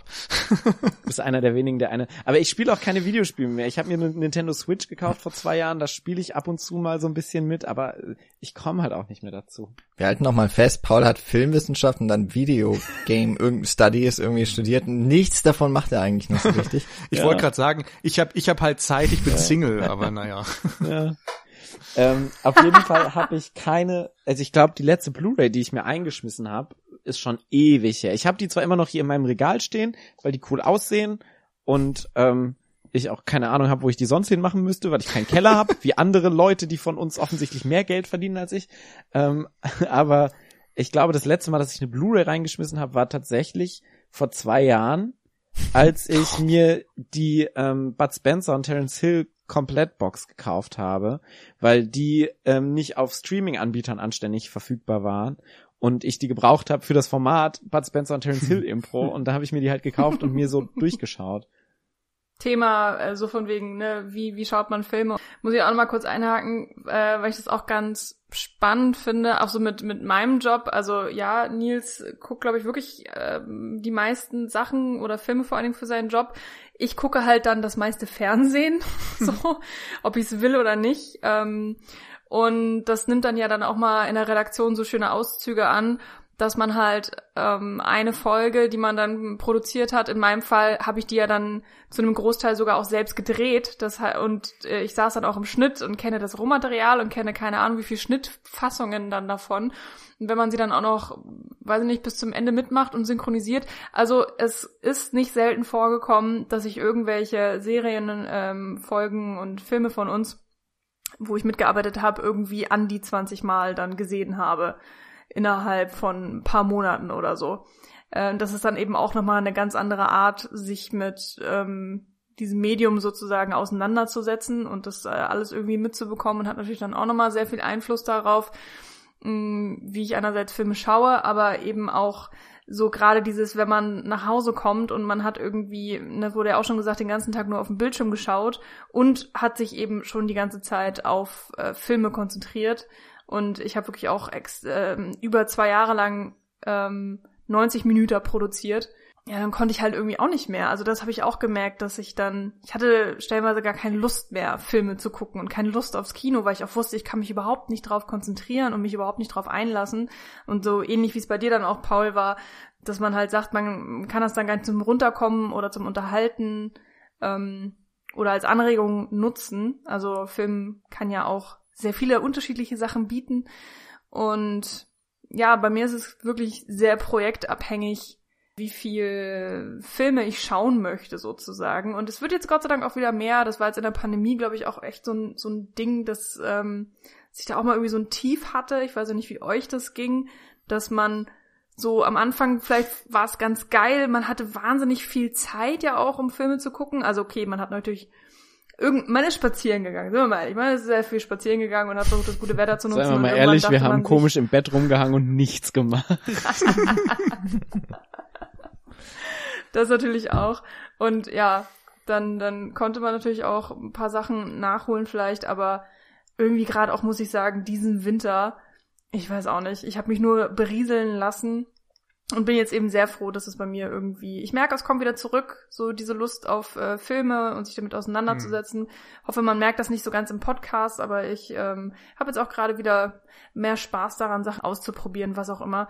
Und ähm, von den ganzen Sachen, die Nils erzählt hat, profitiere ich dann ja Gott sei Dank auch immer mal wieder, weil wenn ich dann irgendwie vorbeikomme, dann heißt es, oh ja, was schauen wir denn? Und dann, dann hat er halt diese fünf Türme an auf seinem Tisch. Ich, ich wünschte, halt sie würde übertreiben. das klingt auch nach einem komischen Herr der Ringe äh, Ableger, muss man sagen. Nicht hier Nils, die fünf Türme. Ja. Ja, ihr dürft wählen, welcher, äh, welcher der, Titel euch besser Der Herr gefällt. der Filme, ja. Oder so. Aber Leute, äh, vielleicht noch ein kurzer Einwurf zum Thema ähm, eigenes Konsumverhalten und den, den eigenen Besitz letztlich mhm. hinterfragen. Äh, jetzt äh, ist schon rausgekommen, dass äh, Nils, dass du da eine riesen Filmsammlung stehen hast. Äh, ich möchte natürlich jetzt nicht, dass äh, gedacht wird, dass ich überall leere Filmregale da in meiner Wohnung stehen habe und nur noch äh, Minimalism betreibe. Also die, den Sammelcharakter habe ich mir schon beibehalten. Das ist jetzt nur abgewandert tatsächlich eher in Richtung Schallplatten. Absolut Oh, der Herr hat nur noch Vinyl zu Hause. Ja, tatsächlich äh, hören wir mittlerweile relativ viel über Vinyl und wir haben super viele Bücher tatsächlich in den. Hast du einen Discogs-Account? Nee, habe ich nicht. Und abends mache ich mir dann Rotwein und dann hören wir einfach mal so ein bisschen Pink Floyd an. Ja, das kann tatsächlich passieren. Da sagt der eine Typ, der Wein trinkt beim Podcast. Erstens habe ich drei Pink Floyd LPs und zweitens bist du der Weintrinker. ja. Genau, also wir haben mittlerweile einfach super viel anderen Kram hier rumstehen. Also es ist nicht so, dass ich mittlerweile nichts mehr sammle. Und ähm, was ich noch einwerfen wollte, auch zum Thema Konsumverhalten, weil das gerade sehr gut passt. Äh, wir haben letztens begonnen, alle Star Trek-Filme nochmal von vorne zu schauen, weil meine Freundin absoluter Star Trek-Head ist. Ähm, und da haben wir tatsächlich ganz von vorne angefangen und da waren wir jetzt irgendwie bei Star Trek 5 es sind tatsächlich alles DVDs, äh, die ich dann, um das nochmal kurz zu droppen, in meine PS5 geworfen habe. äh, und es sah aus wie Hund. Unfassbar. Ich habe nach zwei Minuten gesagt, so gucke ich mir das nicht an. Bin auf Amazon Prime gegangen und habe den Film für 3,99 Euro geliehen. Äh, was vielleicht auch sehr viel über Konsum Und danach haben wir uns schön nochmal Pink Floyd angehört. Genau. weißt du das, Paul? Dark Side äh, of the Moon, ja. Genau, also es sagt mittlerweile doch recht viel äh, davon aus. Es ist vielleicht auch eine gute Überleitung zum, zum Thema äh, VOD, Streaming-Plattformen etc. Ähm, genau, aber ich, ich möchte euch das Thema nicht äh, cutten. Vielleicht wollte dazu noch jemand was sagen. Wir kommen da gleich hin, aber ich wollte noch äh, doch noch einmal zu diesem fast toten Medium von Kino gehen. Ähm, und zwar, das wird mich echt noch wahnsinnig interessieren. Natürlich, man muss es immer so ein bisschen auskapseln, aber zum Teil haben wir uns ja doch auch über zwei Jahre, also auf jeden Fall sind wir nicht mehr so im, Kino äh, uns über den Weg gelaufen, das sowieso. Aber es war ja, das haben wahrscheinlich auch die meisten ZuhörerInnen auch noch so im, im Hinterkopf oder wenn nicht, dann hören, hören sie es jetzt. Früher war es ja auch ganz häufig so, unter anderem unser ähm, Veröffentlichungstermin der Podcast ist ja auf den Donnerstag gewandert, weil wir ganz häufig die Möglichkeit hatten, über das äh, Programmkino hier in Mainz äh, montags in die Previews zu gehen von Filmen, die dann auch in OMO liefen, die für Filmwissenschaftsstudierende auch noch günstiger waren. Ich glaube 4,50 war der Preis. Ja. Also mega und äh, zum Teil hat Michi zum Beispiel Einführung gehalten und kam noch kostenlos rein. Die hat sich richtig durchgeschnort im Studium. ähm, ich habe hart gearbeitet und natürlich. mir unfassbar knifflige Quizfragen ausgedacht, die ich wahrscheinlich selbst nie hätte beantworten können. Aber das ich muss man ja nicht Fehler eingebaut. Ich muss ja jetzt gerade noch mal fragen, es tut mir leid, vielleicht liegt es an der zweiten Wahl. Aber warst du auch in der Fachschaft, Michi? Ja, ne? Ja, ich war tatsächlich, glaube ich, ähm, drei Semester oder vier Semester oder so in der Fachschaft und ähm, ich glaube in meinem zweiten Semester oder in meinem dritten Semester, als ich dann da war, habe ich die äh, Preview-Vorführungen mit Pirmin Ah, richtig. Weil das Einzige, gemacht. was ich mich an der Fachschaft noch erinnere, ist eigentlich der betrunkene Jan immer nur. Aber das äh, schön. Ja. ähm, darüber reden wir heute nicht. Aber vielleicht beim nächsten Mal in Folge 400 oder so, Paul. Ähm, schnell also, aus dem Kontakt ähm, löschen. So, ich weiß ähm, gar nicht, ob ich das äh, auch dann damals im Podcast erzählt habe, ob das in irgendeiner Folge vorkam. Aber mein absolut größter Moment bei diesen Vorführungen war, ist jetzt sehr nostalgisch, dass ich ähm, Inside Llewyn Davis vorgestellt habe. Der lief dann eben in der Montags-Preview. Und wie das halt so ist, am Anfang erzählt man ja erstmal irgendwelche Fakten und Daten und überhaupt und dann habe ich die ganzen Schauspielernamen aufgezählt und meinte dann so, ja, okay, und äh, die Hauptfigur, also äh, wie heißt er denn? und stand da sehr lange. Und Inside bin heißt er, glaube ich. Inside. Genau. der Figur gekommen. Und es ist ein sehr, sehr merkwürdiges Gefühl, wenn man auf der mehr oder weniger Bühne oder also vor der Kinoleinwand jedenfalls steht und von, keine Ahnung, 100 Leuten oder so so ein bisschen also nett, aber schon irgendwie auch ausgelacht wird, weil man halt, ja, so Fluent Davis natürlich. Ich kann dir Kurse anbieten, mit denen du ähm, fantastisch damit umgehen kannst. Wunderbar. ähm, wo man gar nicht textsicher sein muss und so. Aber worauf, worauf ich hinaus wollte bei meiner Frage. Es gibt eine gemeinsame Vergangenheit und ein gemeinsames Filmeschauen. Und ich kann mich auch erinnern, wir sind nach Mannheim gefahren zusammen und haben uns der Hobbit angeguckt. Super dämlich von uns, dass wir für den Hobbit so weit gefahren sind. Oh, das ähm, war richtig scheiße. Und dann waren wir irgendwann nochmal in Karlsruhe und haben Dunkirk zusammengeschaut. Da kann ich mich auch noch dran erinnern. Ja, genau. Oh, also, da war ich nicht dabei. Es gibt dieses ähm, gemeinsam irgendwo ob es jetzt das Kino vor Ort ist oder gemeinsam zum Kino hinfahren. Äh, wir waren, also eine sehr, sehr schöne Erfahrung war, ähm, in diese Doppelsneak damals zu gehen im Kino von Frankenthal, wo dann ähm, Oh, äh, hier, äh, ein Fisch namens Wanda. Ein Fisch namens Wanda, genau, Fish Called Wanda lief noch als zweiter mhm. und das war der mega witzige Film. Ich habe oh, ihn nochmal geguckt so und ich habe nicht einmal gelacht. Mhm. Furchtbar. Ähm, jedenfalls. Und das war auch ähm, noch, das war auf einer räudigen DVD im Kino produziert, im falschen Bildformat und trotzdem war es einfach trotzdem ein Spaß und sowas. Aber es war halt ja, das Erlebnis, das weil alle Leute, Fest. es wusste ja keiner, was für ein Film kommt und alle hatten auch mega Bock irgendwie an dem Abend und alle haben halt gelacht und wenn alle um dich rumlachen, dann lachst Ganz du halt ehrlich, auch. Man hat nur für einen Film bezahlt. Ja, was war denn der Film, der davor lief? Brave, glaube ich, in 3D. Ja. Ähm, der Merida heißt er im ah. Deutschen. Ja. Okay. Da kommst du noch hin, Paul. Wollte ich gerade sagen, hört im Pixar-Podcast. genau. Ähm, aber was, was mich jetzt so interessieren würde, hat sich irgendwie bei euch was verändert beim ins Kino gehen? Äh, wie gesagt, Corona mal jetzt ausgeblendet. Ähm, ich weiß, es war auch so ein gemeinschaftliches Ding. Dann gerade als Filmwissenschaftler hat man sich halt getroffen, man ist danach noch Bier trinken gegangen oder ein Wein, wie Paul jetzt gerade. Oder und dann ähm, habe ich mir noch ein bisschen Pink Floyd danach immer angehört. Genau, aber nur mit dem Rotwein. Ähm, und bei mir ist es zumindest so, dieses, es ist für mich nicht mehr ganz so wichtig, oder es war vielleicht auch vor dem Filmwissenschaftsstudium nicht ganz so wichtig. Klar, ich bin auch immer so als soziales Gathering ins Kino gegangen und dann hat man sich den Film angeschaut ähm, und danach noch drüber gequatscht und über andere Dinge und ist irgendwo hingegangen.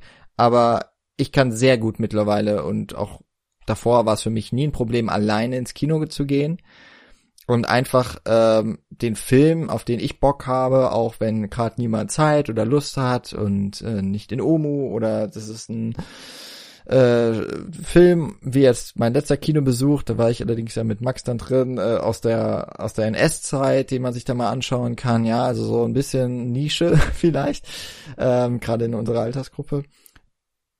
Ja, wie ist es bei euch? Geht ihr lieber noch in, oder gerade jetzt auch, wieder in Gruppen ins Kino? Ist bei euch die Filmauswahl dann vielleicht auch dadurch ein bisschen abhängig davon, mit wem ihr ins Kino geht? Oder sagt ihr einfach Scheiß drauf, ich gehe jetzt in den Film und wenn dann jemand mitkommt, okay, aber ist mir eigentlich wurscht, ich brauche das, ich möchte das Erlebnis haben, den Film auf der Leinwand oder ist das Erlebnis mit Leuten gemeinsam schauen so das Wichtigere bei euch? Also ich kann eigentlich alle Filme gucken, die ich möchte, weil ich habe einfach keine Freunde. Und dann, nein, hahaha. äh, nee, aber tatsächlich. Das war ein Witz. Ich habe auch kurz angefangen zu weinen. ich auch grad, das, das Timing war nicht gut. Kein Lachen. nee, aber äh, mal realistisch betrachtet, ähm, ich bin früher halt, oder wie er sagte, so im Studium ist man gemeinsam gegangen und zu dem Zeitpunkt fand ich das immer total komisch, diese Vorstellung, allein ins Kino zu gehen. Das hätte ich irgendwie nie gemacht, weil zu dem Zeitpunkt das wirklich was rein Soziales war. Und irgendwann, ich glaube, das war sogar in München, da bin ich dann mal ja. zum ersten Mal allein ins Kino gegangen irgendwie. Und ich weiß noch, dass einmal, da habe ich Arrival gesehen, das wäre irgendwie eine äh, OV oder OMU-Vorstellung und das war nachmittags oder so. Ich war zu dem Zeitpunkt arbeitslos, ich konnte nachmittags ins Kino gehen unter der Woche. Da war ich wirklich alleine im Kinosaal. Und das war eine abgefahrene Erfahrung irgendwie, so komplett alleine in einem ganz normalen Kino zu sitzen und der Film wird quasi nur für dich projiziert. Das ist ein bisschen eigenartig, aber irgendwie war es halt auch ganz geil. so, dieses Gefühl, das ist jetzt nur für mich. Hätte mich einfach ausgezogen und dann nackt dahingesetzt. Guckt ja eh keiner Ja, zu. ich möchte nicht ins Detail gehen, aber ähm, zumindest Aber Nils ist super ausgestattet. Auf jeden Fall. Ich hatte das Gefühl, der Film und ich, das sind dann nur wir beide. So, wir sind hier und das ist meine Erfahrung.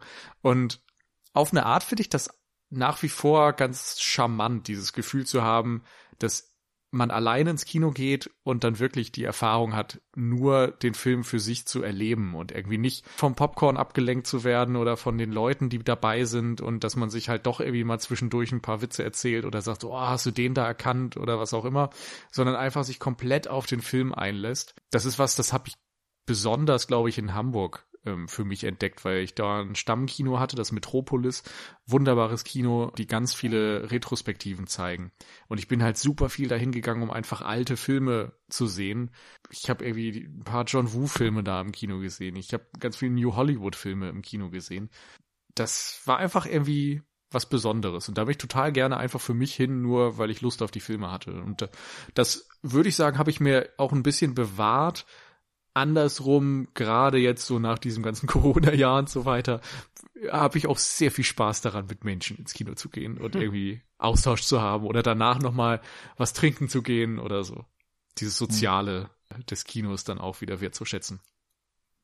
Dann nur kurz noch so hinterher gefragt, und das geht aber auch an Michi und Daniel auch mehr so raus, hat jetzt vielleicht auch so der Umzug dann in eine größere Stadt, als jetzt zum Beispiel dann doch so das recht provinzielle Mainz, mal einen ganz schönen Schub gegeben, oder? Weil einfach auch diese, ich sag mal, Nischen und Special Interest wie halt so Werkschauen, Hommage und die Möglichkeit, äh, Filme dann zum Beispiel regelmäßig auf 35 Millimeter zu schauen, die dann vielleicht auch nicht gerade nur deutsches Filmerbe sind, natürlich mannigfaltig sind in einer Millionenstadt. Mhm. Dann bei Daniel jetzt eher vielleicht auch noch mit Frankfurt, dann ist noch nicht ganz Millionenstadt, aber sagen wir mal in, im Zentrum einer Metropolregion.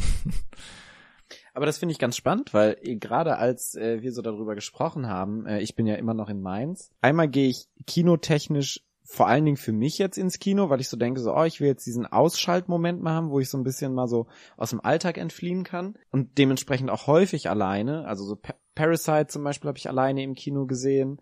Tenet habe ich alleine im Kino gesehen. Also das waren eigentlich so die letzten Filme, äh, die ich so im Kino gesehen habe.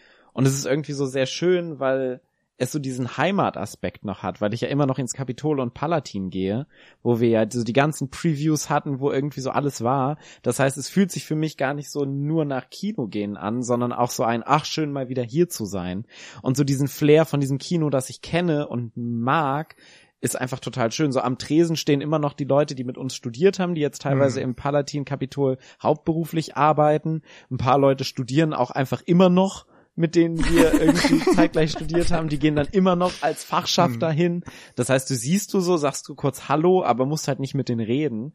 Das ist das Gute wir daran, waren, ne? Wir ja. waren ja tatsächlich vor anderthalb Jahren in Mainz zu Silvester und haben an Silvester äh, Knives Out gesehen. Im ja. war das im Das muss Kapitol? im Kapitol gewesen ja, sein. Ja, im Kapitol. Ja. Und das war genau dieses Gefühl, dieses Heimkommen. So jahrelang irgendwie weg gewesen, in anderen Städten gewesen und dann siehst du wieder so einen Film, auch irgendwie als Preview, glaube ich. Das war ein sehr schönes Gefühl.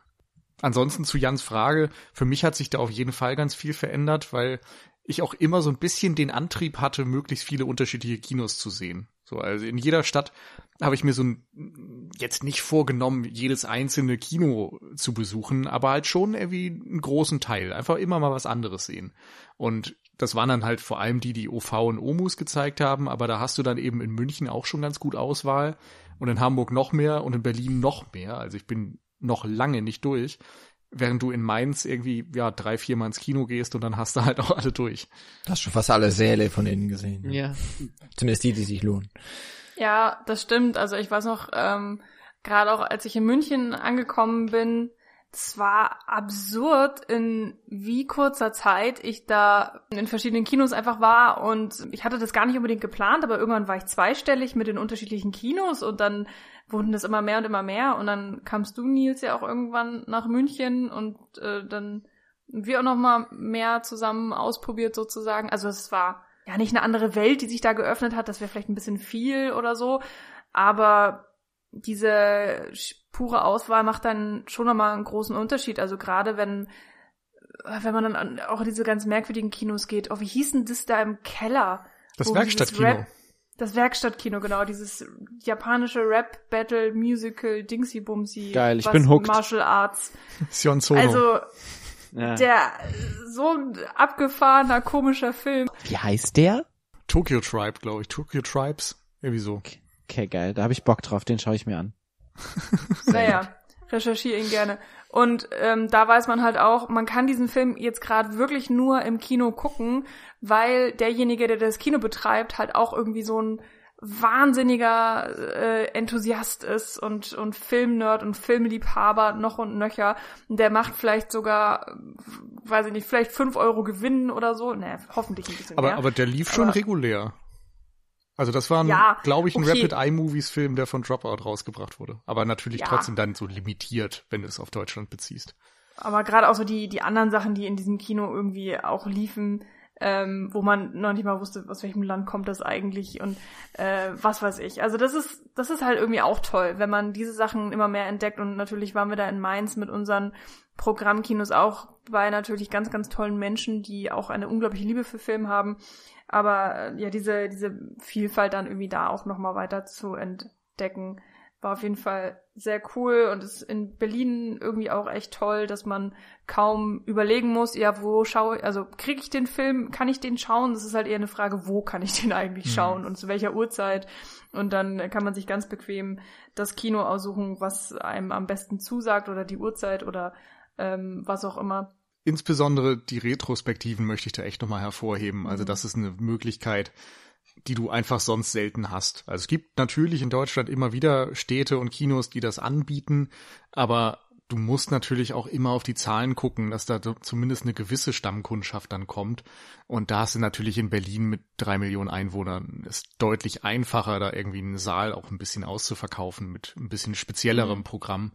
Und das macht sich einfach bemerkbar und das schätze ich hier absolut, dass da irgendwie Leute mit Enthusiasmus dabei sind, sowas möglich zu machen und dadurch dann auch noch belohnt werden, dass hier genug Leute da sind, die irgendwie Interesse dran haben. Abschließend, ich war hier in Berlin zum ersten Mal in einem IMAX. Das war auch irgendwie nochmal für mich auf jeden Fall was ganz, ganz Neues. Ist das mittlerweile zu? Ja. Ich, glaub, ich wollte sagen, und ja, zum ne? letzten Mal. und ansonsten weiß ich, ich gehe schon mit Leuten ins Kino. Also das ist, ich bin nach wie vor nicht der, ich gehe alleine ins Kinogänger. Ich kann es mir natürlich vorstellen, aber irgendwie mache ich es dann halt einfach trotzdem einfach nicht.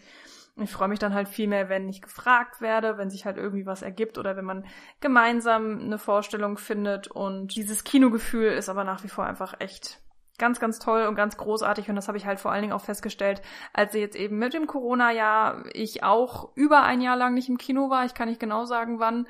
Nils könnte es vielleicht ähm, dank seiner schlauen Listen natürlich und seinem Tagebuch. Das stimmt. Anfang März 2020, The Invisible Man.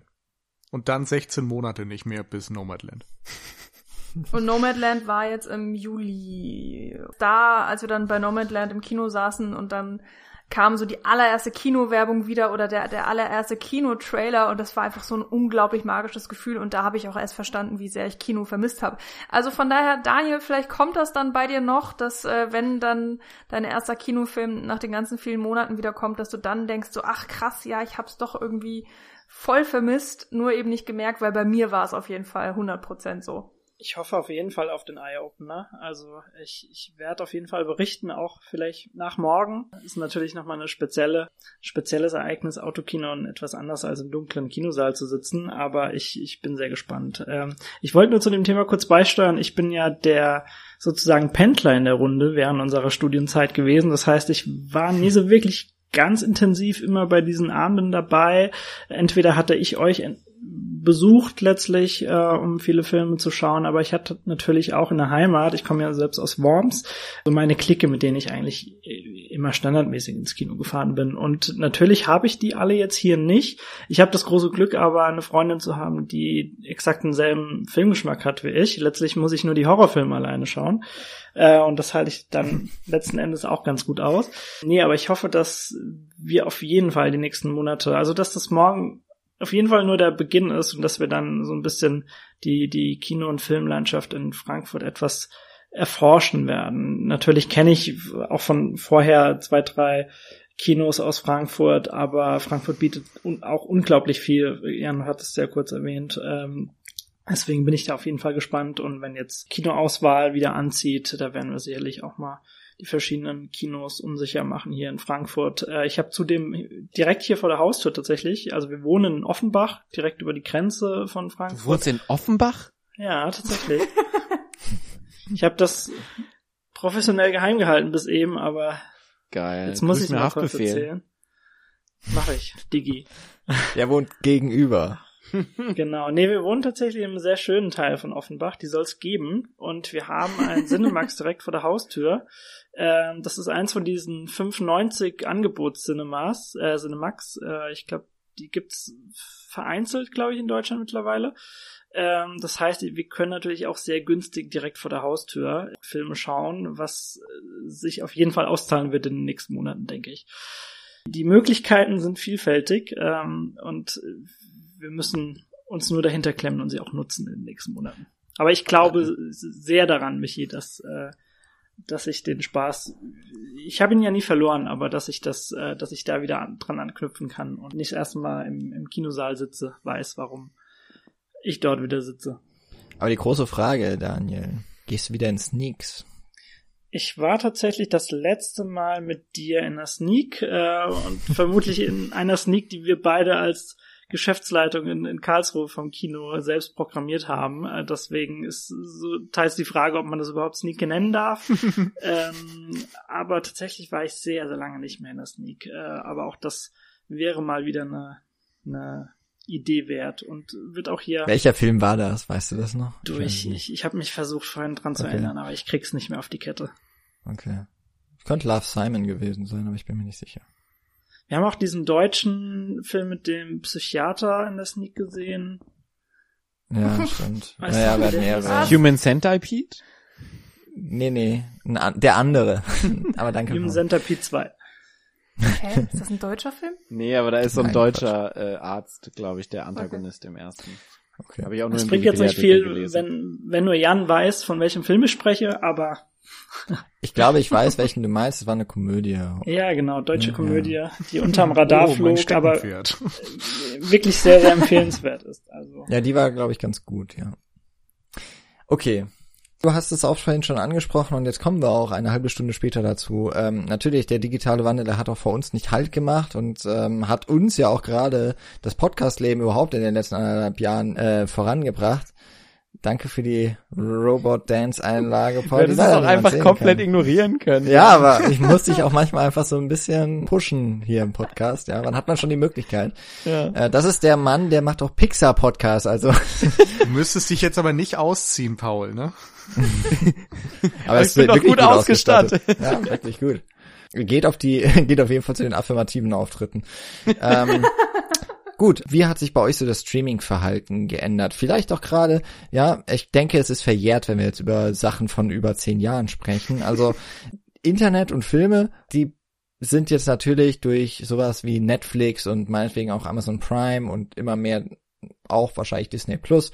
Irgendwie wird das so synonym, dass man halt einfach streamt. Früher war das häufig eher auf eine günstigere Art und Weise, aber ähm, das Angebot hat sich sehr stark verändert. Ähm, was hat oder ich nehme jetzt einfach mal an, außer vielleicht bei Paul, weil bei ihm einfach die Zeit ja trotzdem dann nicht mehr geworden ist, hat sich das jetzt auch einfach sehr, sehr stark verlagert? War das vielleicht auch vorher schon ein Trend, dass man dann eher sagt, boah, nee, der Film äh, hier auf Netflix oder bei Amazon oder iTunes meinetwegen für 99 Cent zu schießen, ähm, mache ich lieber, als dass ich, ich gehe ans Regal, gucke die Filme raus und äh, muss sie noch auspacken, wenn es bei mir rumsteht.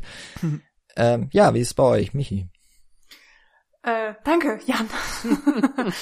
ja, ähm, also tatsächlich muss ich sagen, mittlerweile ziehe ich wahnsinnig viel von Streaming. Ich wollte gerade sagen, ich bin davon abhängig. Das ist vielleicht ein bisschen zu hart gesagt oder so, aber gerade weil ich ja schon gesagt habe, ich bin ja jetzt auch hier ne technisch nicht unbedingt äh, ausgestattet, also bis vor kurzem keinen großen Monitor, Fernseher in irgendeiner Form gehabt. Und dann habe ich halt auch natürlich kein also nicht nur, dass ich halt keine Filme daheim habe und die Technik nicht habe, aber das ist so, wenn man halt nur einen Laptop hat, dann kann man natürlich Streaming äh, äh trotz. Oh Gott, jetzt, was ist das? Ich bin jetzt vollkommen verunsichert. Alle müssen lachen und Kopfschütteln und ich Das mit Technik und Ausstattung, das haben wir jetzt einfach verbrannt. Und tut mir leid, leid ich hab's kaputt gemacht. Ich hab's einfach ja. wahnsinnig kaputt gemacht. Es tut mir wahnsinnig leid. Oh mein Gott. Du hättest diesen schönen Inside-Joke von Paul und mir einfach übergehen können. Ja. Soll ich nochmal tanzen grad? Vielleicht? nee, aber du könntest dich langsam wieder anziehen. oh, ich mag nicht mehr. Oh Gott. okay, Michi hat Gut. nichts mehr zu sagen. Wir können ja auch kurz Pause machen und uns nochmal eine Pink Floyd äh, Vinyl reinschmeißen.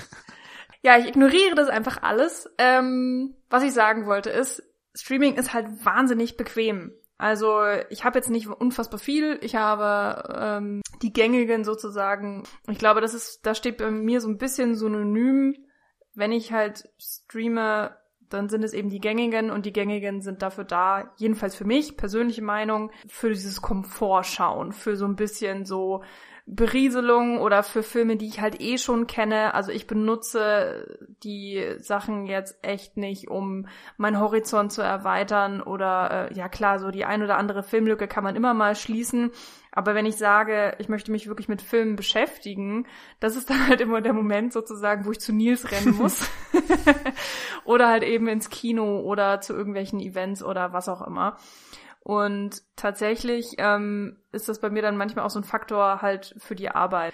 Wenn wir über so Streamingdienste reden, dann kommt man ja relativ schnell dann generell natürlich auch zu Mediatheken. Und das ist bei mir auf der Arbeit ein Thema, aber es ist ähm, einerseits, weil wir natürlich auch für Mediatheken produzieren, andererseits, weil ich auch immer so konkurrenzbeobachtungstechnisch unterwegs bin und mir da immer gerne dann auch mal anschaue, was machen denn die anderen so. Wenn du mir das vor fünf Jahren gesagt hättest, dass wenn ich irgendeine RTL-Sendung gucken will, ich irgendwie RTL erstmal irgendwie hier für TV Now was bezahlen muss und so weiter und so fort, ähm, das ja, ich glaube, man, man, okay, vielleicht wusste man schon, wo die Reise hingeht, ist auch wieder so eine Frage, was hat man vor fünf Jahren dazu gesagt, kann ich jetzt auch gar nicht mehr genau sagen. Hat man das schon so riechen können, dass sich das alles so entwickelt? Und das ist natürlich jetzt auch so das große Thema Fernsehlandschaft, da wollten wir jetzt vielleicht noch gar nicht so hin. Aber ähm, ja, äh, ich muss auf jeden Fall sagen, Streamingdienste, gerade natürlich auch so äh, die großen Netflix und Co., es ist auf jeden Fall Teil meines Alltags komplett. Und das hätte ich vielleicht auch nicht so unbedingt gedacht vor ein paar Jahren. Vielleicht auch nochmal, um so zurückzukommen, was wir anfangs vom Podcast, gar nicht von dieser Folge, sondern generell mal immer häufiger ja auch machen wollten, war ja auf das Filmwissenschaftsstudium auch so ein bisschen hingehen.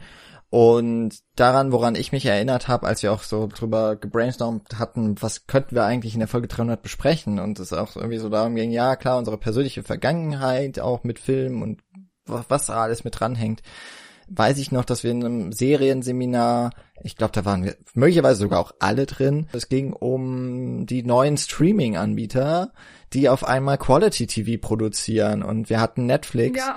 Ähm, Amazon hat noch gar nicht gestartet mit Serien. Mhm. Ähm, aber ich glaube, wir hatten es quasi angeteasert. Man hat noch so Sachen wie Hulu genannt, die ja damals wahnsinnig cool waren, weil sie vor allem nicht hierzulande sehen konnte. Und, also immer ähm, noch. Genau, immer noch, aber es ist irgendwie auch egal, weil Hulu ist eigentlich auch nicht mehr so wichtig. Ich glaube, als wir das Referat 2012 oder so gehalten haben, gab es schon House of Cards, aber Orange is the New Black ist, glaube ich, noch nicht gestartet.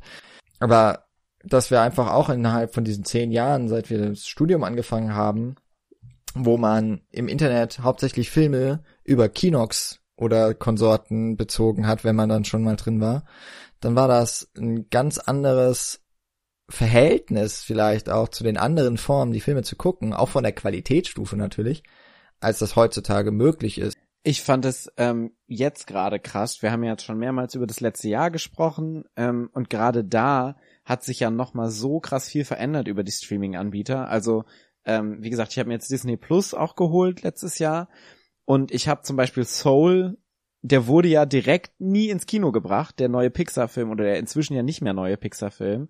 Ähm, Luca ist jetzt der auch neue Pixar-Film. Der hat einfach kein wirkliches Kino-Veröffentlichung ähm, hier in Deutschland gehabt, sondern der ist direkt auf Disney Plus raufgestreamt worden. Und das für einen Pixar-Film, die ja schon große Filme sind, die auch so Familienfilme sind, die natürlich auch früher immer wahnsinnig große äh, Kino-Veröffentlichungen waren, die jetzt durch äh, Corona schon zwei Veröffentlichungen hatten, die direkt in Streaming-Anbieter äh, gewechselt worden sind. Ähm, und Disney Plus geht ja auch total krass, gerade auch mit diesen VIP-Zugängen drauf, wo ja auch Mulan und äh, jetzt Cruella ähm, auch drauf ging, die quasi nicht mehr ins Kino kommen, sondern du bezahlst ja einfach nochmal ein Zusatzgeld äh, für den VIP-Zugang und schaust die dann direkt zu Hause an, was ich schon krass finde. Also das ist ja nochmal die komplette Auflösung des ähm, Event-Kinos bis hin zu komplett alles was früher Direct to DVD war, ist jetzt Direct to Stream quasi. Ähm, was es natürlich auch accessible macht. Also für mich war es total cool, Soul anschauen zu können und jetzt Luca auch anschauen zu können, ohne auf, darauf warten zu müssen, dass ich wieder ins Kino gehen kann, beispielsweise. Also über das Thema äh, VIP-Zugang und so weiter, ich, ich glaube, das ist auf jeden Fall ein Streitthema, über das wir gleich vielleicht auch nochmal ausführlicher sprechen. ähm, wie Jan das schon so schön gesagt hat, also wir haben damals so den Ausblick gegeben. Äh, Netflix war, wie gesagt, noch nicht gestartet. Ich habe mir auch extra nochmal rausgeschrieben, wann meine Family das erste Mal Netflix-Abo bezogen hat. Und das war September 2014 und seitdem durchgängig. Ähm, wie gesagt, wir haben damals so den Ausblick gegeben und äh, heutzutage kann man es ja eigentlich nicht mehr wegdenken. Also es ist ja in der Mitte der Gesellschaft angekommen. Äh, ich, ich denke, dass äh, der Ausspruch Content is King ist, ist mittlerweile ein geflügeltes Wort, geflügelte Aussage geworden. Und das ist natürlich mittlerweile ein richtiger Streaming geworden. Das heißt, letztlich kämpfen natürlich die großen Player, also das ist nicht, nicht nur Netflix, gewisse Plattformen wie, ich glaube, Peacock, die ja zu Comcast gehören, die werten jetzt zumindest äh, in anderen Ländern über Sky wiederum aus. Äh, es ist noch Hulu zu nennen, die ja wiederum dann auch letztlich zu Disney gehören. Also es ist ein äh, großer Reigen mittlerweile. Wir haben auch sehr, sehr viel davon abonniert, aber ich, ich sehe das auch eher so, ähm, so das Portal, um mir letztlich einen gewissen Film auszusuchen. Man kennt das ja, ähm, das gewisse, das, das klassische Konsumverhalten ist ja eigentlich, man browst eine Dreiviertelstunde über, durch alle Filme durch und entscheidet sich dann letztlich doch keinen zu schauen oder irgendeine eine, Folge zu schauen, die, von der Serie, die man ohnehin seit Wochen schaut. Das machen wir tatsächlich nicht. Äh, wir benutzen dann eher so Apps wie Just Watch, die dir mittlerweile ja ganz gut ja, Hilfe anbieten können, um letztlich ganz konkret eher nach Filmen zu suchen, um dir dann eher letztlich zu zeigen, auf der oder der Plattform ist der verfügbar. Also so gehen wir tatsächlich bei dem Ganzen ähm, vor. Ich erinnere mich immer, als die ganzen Streaming-Seiten anfingen, dass mein Eindruck war, du kannst da draufgehen und dann findest du auch irgendwas zum Angucken. Aber wenn du vorher den Plan hast, was ganz Bestimmtes gucken zu wollen, zum Beispiel nehmen wir Heat, den Jan vorhin erwähnt hat, dann kannst du dir sicher sein, dass der da nicht ist. dass den irgendwie keiner im Abo hat und dass du ihn dann nicht findest. Und natürlich hat sich das ein bisschen geändert, aber ganz oft geht mir das so, dass es nach wie vor exakt dieses Problem ist. Also ja. Das liegt vielleicht auch ein bisschen jeweils am eigenen Geschmack. Also wenn du ja zum Beispiel jetzt Disney-Filme, Pixar-Filme magst, dann sind die natürlich bei Disney Plus verfügbar, weil das deren eigenen Sachen sind. Aber wenn man vielleicht mehr Klassiker guckt, wenn man vielleicht mehr Arthouse guckt, wenn man vielleicht bestimmte Genrefilme aus anderen Epochen sucht oder sowas, dann ist es verdammt schwer, das zu finden. Das ist eben auch der große Unterschied, finde ich, zwischen Filmbranche und Musikbranche, wo wenn du Spotify abonnierst, wenn du ja. Apple Music abonnierst, wenn du Deezer oder Tidal oder sonst was abonnierst, du hast eigentlich immer alles. Und im Filmbereich ist der ganze Kram exklusiv und im Serienbereich. Und dadurch musst du eben nicht nur einen Dienst abonnieren, sondern du müsstest theoretisch sechs, sieben, acht dann irgendwann abonnieren. Gerade jetzt, wo die ganzen Studios, Daniel, du hast sie ja genannt, wo die irgendwie alle so einen eigenen Service planen, ob das dann Universal ist mit Peacock, ob das Warner mit HBO Max ist, die machen alle ihr eigenes Ding und ich bin nicht sicher, dass das funktioniert. Also ich glaube, wir werden da auch noch eine Marktbereinigung in den nächsten Jahren erleben, weil einfach diese Streaming-Anbieter ja auch nicht wirklich profitabel sind. Also Netflix gibt irgendwie jedes Jahr 15 Milliarden Dollar für neuen Content aus und hat gleichzeitig 15 Milliarden Schulden. Also die, die finanzieren sich halt durch die Marktmacht, durch die Abonnentenzahl. Die könnten natürlich auch in dem Moment, wo sie das Abo Euro teurer machen, direkt wieder unfassbare Gewinne einfahren. Also das ist schon eine legitime Strategie vielleicht, aber ich kann mir nicht vorstellen, dass sieben, acht Streaming-Services mit der gleichen Strategie nebeneinander existieren können, wenn eben diese absoluten Leuchtturmprojekte fehlen. Und das ist das, wo Disney momentan eben die Nase vorn hat, dadurch, dass sie die Animationsfilme haben, dass sie Pixar haben, dass sie Star Wars haben, dass sie Marvel haben. Das ist eben der krasse Wandel eigentlich in den letzten zehn Jahren, dass Disney von einem unter fünf oder sechs Studios zu dem Studio überhaupt geworden ist und alle anderen sich so ein bisschen neu orientieren müssen. Darum ist zwar Netflix nach wie vor auch total wichtig und total dominant, aber für mich ist irgendwie Disney eigentlich das gefährlichste oder krasseste Unternehmen in dem ja, Bereich. Und, ja. und ich schwanke ständig so dazwischen einerseits ähm, den Kram natürlich auch gerne zu nutzen. Es ist super praktisch zu streamen. Es ist ein Riesenfortschritt irgendwie gegenüber den Jahren, wo man dann tatsächlich mal einen illegalen Stream angemacht hat und in schlechter Qualität und so Sachen gucken konnte. Wenn du jetzt Sachen anmachst, ist ne 4K, super Bild, super Ton, neue äh, Filme, neue Serien, das ist toll. Ähm, aber ich bin gleichzeitig auch extrem kulturpessimistisch. Es ist auf jeden Fall ein guter Punkt. Ich, ich, Disney hat auf jeden Fall den steilsten ähm, Start äh, hin, so, letzten Jahre hingelegt. Ich meine, äh, Disney bringt den größten Unterbau letztlich natürlich auch mit. Äh, das darf man nicht vergessen. Äh, die meisten Lizenzen, die, die, die Disney da an den Start bringen kann, so vom Startblock weg.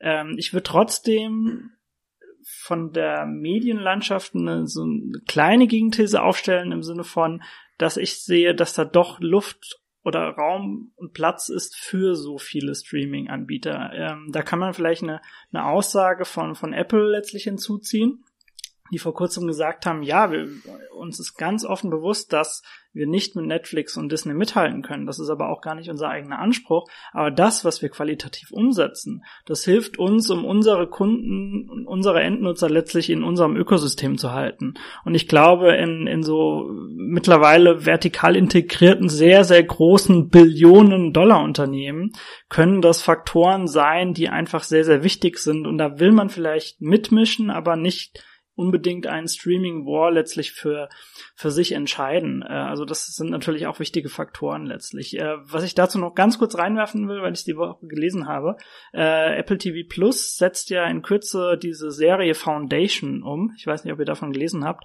Ähm, tatsächlich sind dort zwei Folgen dieser Serie teurer als ein klassischer Kinospielfilm ähm, der so produziert wird im Durchschnitt. Also man sieht, was auch Apple da letztlich in die Hand nimmt. Apple hat das Handgeld. Ähm, ich glaube, sie haben, sitzen ja gerade auf einem äh, Cash-Konto von 264 Milliarden Dollar. Das heißt, äh, das, das sind Peanuts letztlich für so Unternehmen, aber. Ich würde es ähm, nehmen. ich würde da auch nicht Nein sagen, das stimmt. Ähm, aber nur, dass man das nochmal einordnen kann vielleicht. Also ich, ich, ich, glaub, ich kann mir auch vorstellen, dass es eine Marktkonsolidierung in irgendeiner Weise gibt. Äh, ich glaube, HBO Plus fährt auch schon wiederum ein anderes System oder Peacock letztlich, die ja auch so ein werbefinanziertes ähm, Angebot äh, an den Start gebracht haben.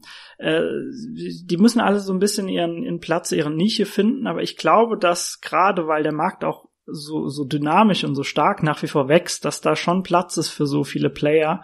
Äh, ist trotzdem super spannend, wie sich die nächsten Jahre entwickelt was ich so faszinierend finde, ist, dass wir halt in der Gesellschaft inzwischen leben, in so einer medialen Gesellschaft, die komplett von so einer Produktorientierung abgegangen ist, sondern wir sind ja in einer Abo-Gesellschaft.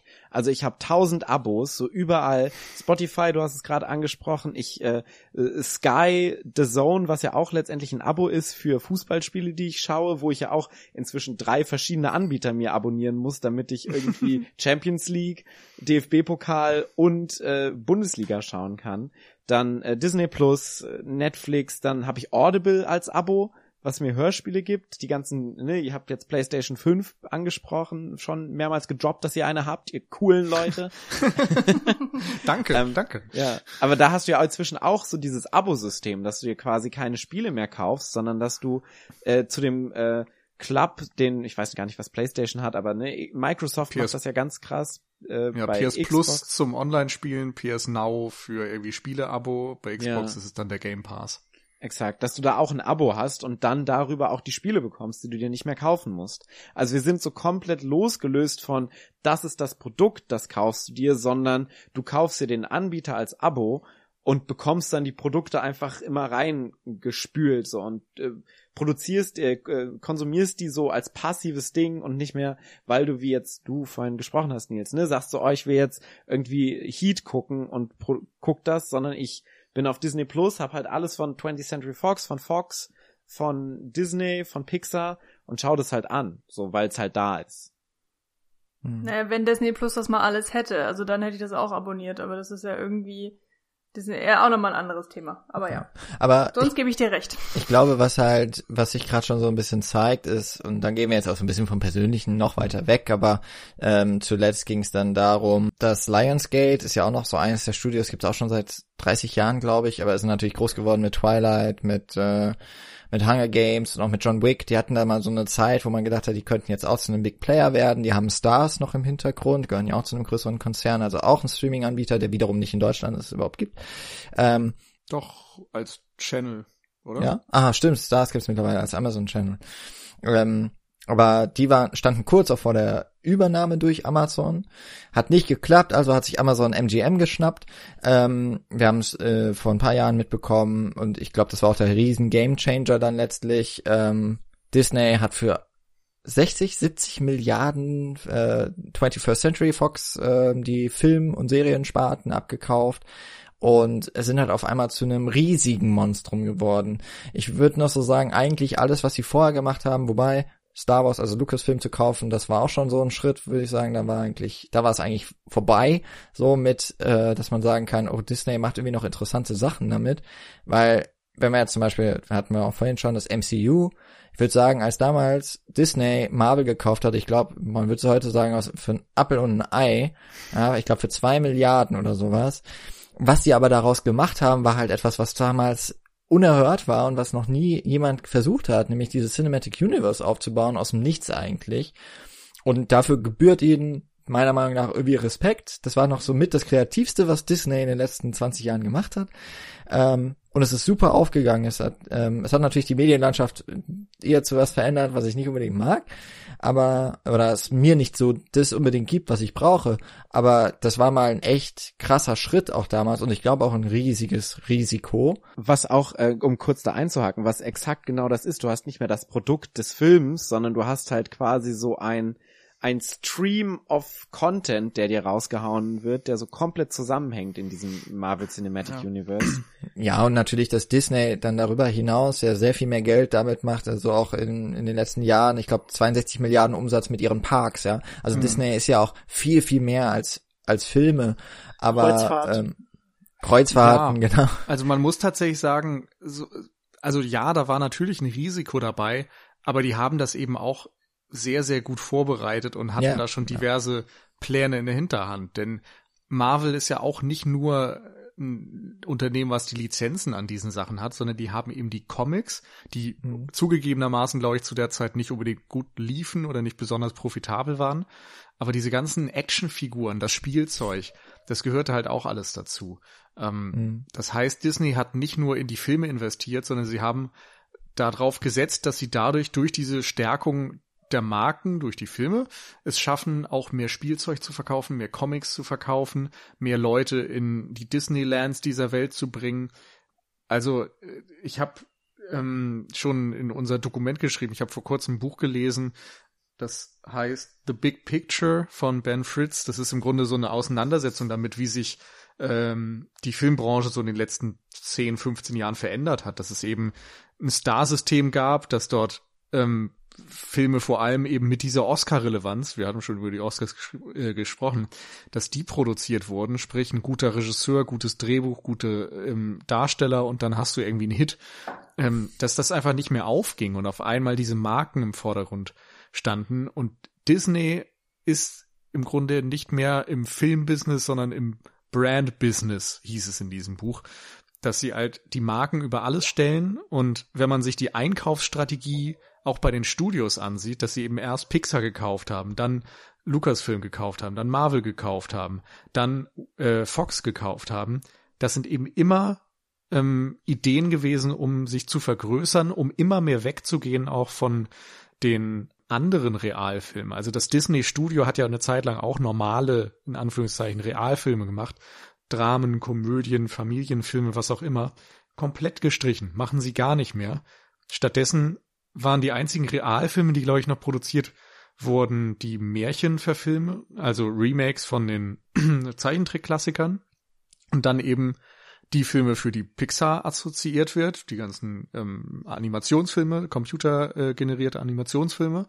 Bei Marvel die Superhelden, bei Lucasfilm Star Wars, bei Fox wird's vermutlich darauf hinauslaufen, dass man einerseits die ähm, Marken wie Alien und so weiter, Avatar nochmal sehr, sehr, sehr melken wird und tatsächlich dann doch wieder die Idee hat, jetzt für einen Streaming-Service wie Disney Plus gewisse Mid-Budget-Filme dadurch wieder zu haben, dass man ein Studio hat wie äh, Fox Searchlight.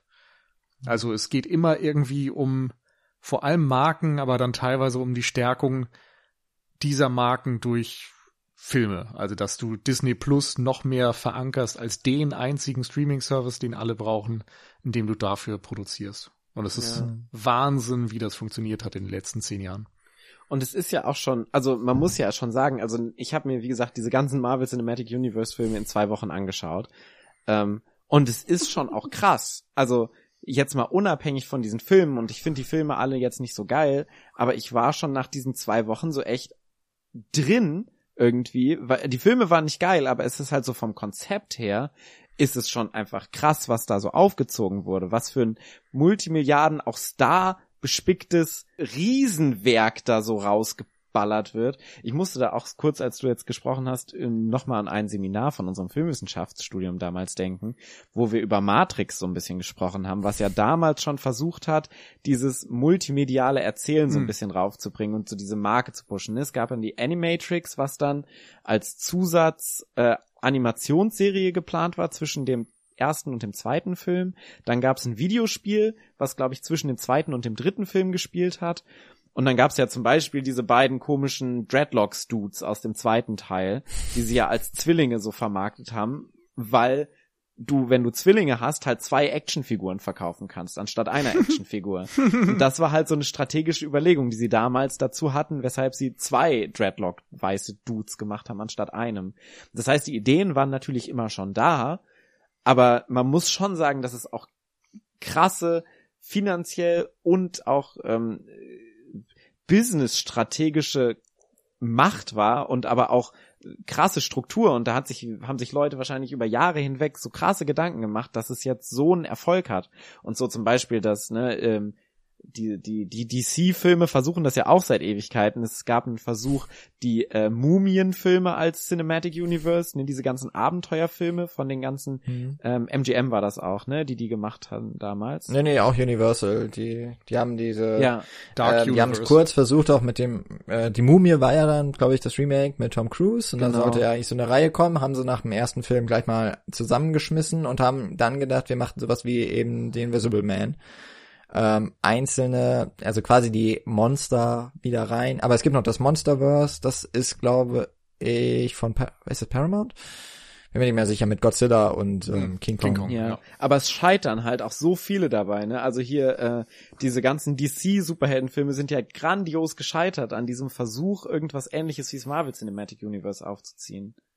Ja ich kann auch nicht genau sagen, woran das dann immer liegt. Mag auch ein Stück weit Qualität sein. Es mag auch einfach ähm, die die die Wucht, die einfach da schon losgetreten ist. Ich meine, es gab auch nie ein zweites Star Wars. Ja, also klar, es gibt die Star Trek-Reihe, wenn man es jetzt mal auch einfach im gleichen Genre sehen möchte, aber sowas wie Star Wars gibt's halt auch nur einmal. Glaub, das ist halt auch das, ne? Avatar versucht irgendwie auch in diese Lücke, ja, die ja, ja auch gerade irgendwie wieder mit der Serie, die ja auch. Ja, ja, klar, aber Herr der Ringe kommt ja aus der Literatur und das ist irgendwie ja ganz anders gewachsen, aber Star Wars ist wahrscheinlich so die letzte und die einzige richtig große filmische Marke, die es halt geschafft hat, auch in die anderen. Alien, ja, aber Alien ist eigentlich auch tot zum Beispiel, die ja. ohne zumindest jetzt mal direkte Vorlage kam. Na, Matrix, also ist vielleicht jetzt nicht auf dem Level, aber ist okay. kein schlechtes Beispiel, finde ich. Gibt offensichtlich auch einen vierten Teil. Ja, da freue ich mich auch mega drauf. Mega. so, ich freue mich wirklich ähm, drauf. John Wick versucht sich jetzt gerade auch ja so ein bisschen so als ja, aber ist auch so, aber das ist so winzig in dem Vergleich. Also Fast and ne? Furious? Ja, das ist vielleicht also das, inhaltlich ganz anders, aber Okay, ja, ja, so okay, fein. Es gibt noch Menschen. Jurassic, natürlich hier die Jurassic Park und Jurassic World Reihe ist irgendwie, oh, nee, Quatsch, kommt von einem das, Roman. Ja, ha. genau. Ähm, aber, ja, aber dann frage ich mich so ein bisschen, ne, wann kann man sagen, das ist irgendwie eine große Filmreihe und meinetwegen dann auch eine, eine wahnsinnig erfolgreiche, weil da haben wir ja echt schon viele, aber wann wird dieses riesen Ding draus und diese Universe, also da, da ist ja noch mal so ein unfassbarer Abstand dazwischen also nicht nur natürlich von den absoluten Zahlen und was da alles generiert wird, sondern natürlich auch von dem ganzen drumherum, ne, was es dann halt noch so nebenher gibt. Also klar, mhm. alles, was wir jetzt schon aufgezählt haben, so Merchandise und Serien und bla bla bla. Also tatsächlich ist Lego auch ein Stimmt. Versuch gewesen, das exakt das auszunutzen. Also ein Lego-Film, dann zwischendurch ein Lego Batman-Film und ein Lego Herr der Ringe-Film und sowas, dann das nächste, wo alle zusammentreffen. Also es ist ganz klassisch eigentlich der Ansatz, den auch das MCU hatte. Und natürlich es ist letztendlich DC, auch wenn man darüber streiten kann, wie erfolgreich das ist, die Idee ist natürlich auch genau die gleiche. Ja. Wir machen ab und zu einen Film, wo alle gemeinsam drin sind, dann kriegt jeder wieder einen Einzelfilm. Es hat halt auch ja. so dieses Crossover, ne? Irgendwie ist so Crossover so das Ding, was zum Beispiel Lego ja auch perfektioniert hat, weil die haben ja auch mega viele Kooperationen mhm. mit Marken einfach, die sie dann reinholen können. Und es ist dann, ich glaube, das mhm. ist halt der große Unterschied, dass du plötzlich Sachen von anderen Sachen reinholen kannst. So jetzt bei Spider-Man, der jetzt demnächst reinkommt, wo ja ähm, irgendwie jetzt die ganzen alten Spider-Man-IPs irgendwie zusammengemasht werden sollen, was ich so auf irgendwelchen Artikeln so gelesen habe. Das sind halt so diese Sachen von so einer Erinnerungskultur, die zusammengepackt wird mit so einer kompletten neuen, hier High-End, High-Polished Sache. Das halt so Sachen, die irgendwie so in unserem kulturellen Gedächtnis sind, so zusammengeworfen werden. Wie jetzt bei den Marvel-Filmen halt auch dieses Nerdtum von, oh, es gibt da Comics, es gibt alte IPs, die wir alle schon kennen. Ja.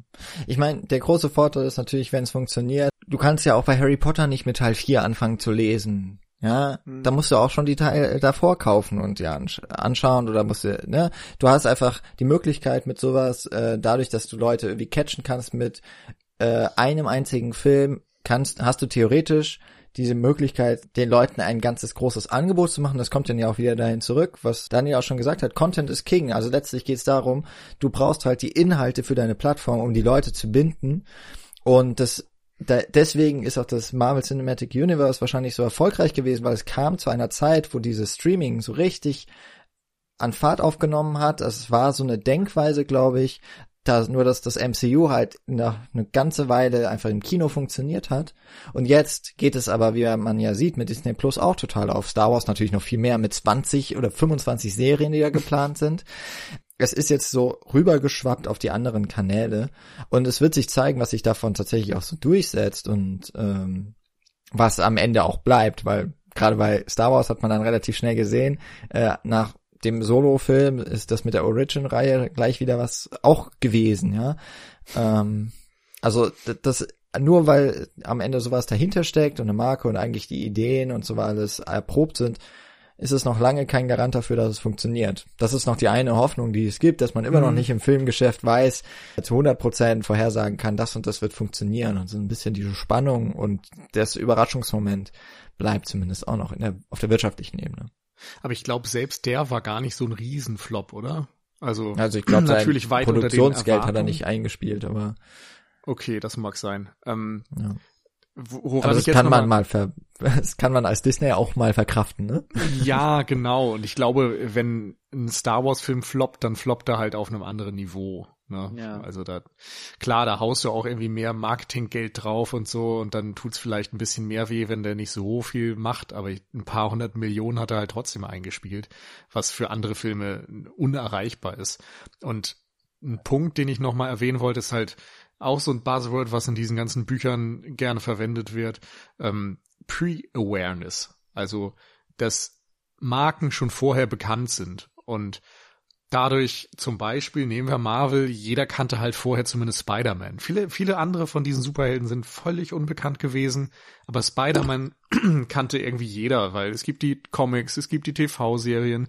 Der ist so unfassbar alt, dieser Comic, dass eben äh, alte Männer, junge Männer, mittelalte Männer und Frauen genauso, auch wenn die, glaube ich, damals nicht so die Zielgruppe dafür waren, die kannten halt irgendwie aus ihrer Kindheit diese Comics und gehen dann natürlich, wenn sie selbst Enkel oder Kinder haben, vielleicht auch eher in einen Film, wo ihnen das Thema schon bekannt ist und man irgendwie diese Nostalgie hat und denkt, ach, das mochte ich als Kind auch schon. Oder genauso wie wir jetzt vielleicht eher nochmal in Dschungelbuch Remake rennen, weil wir als Kind den Zeichentrick geliebt haben oder so. Hm, so funktionieren halt diese ganzen Marken dann wieder und darum ähm, versuchen eben die Studios dann auch wieder alles zu nutzen, was irgendwie in ihrem Fundus drin ist, alles, was irgendwie schon mal funktioniert hat und in den Köpfen drin ist.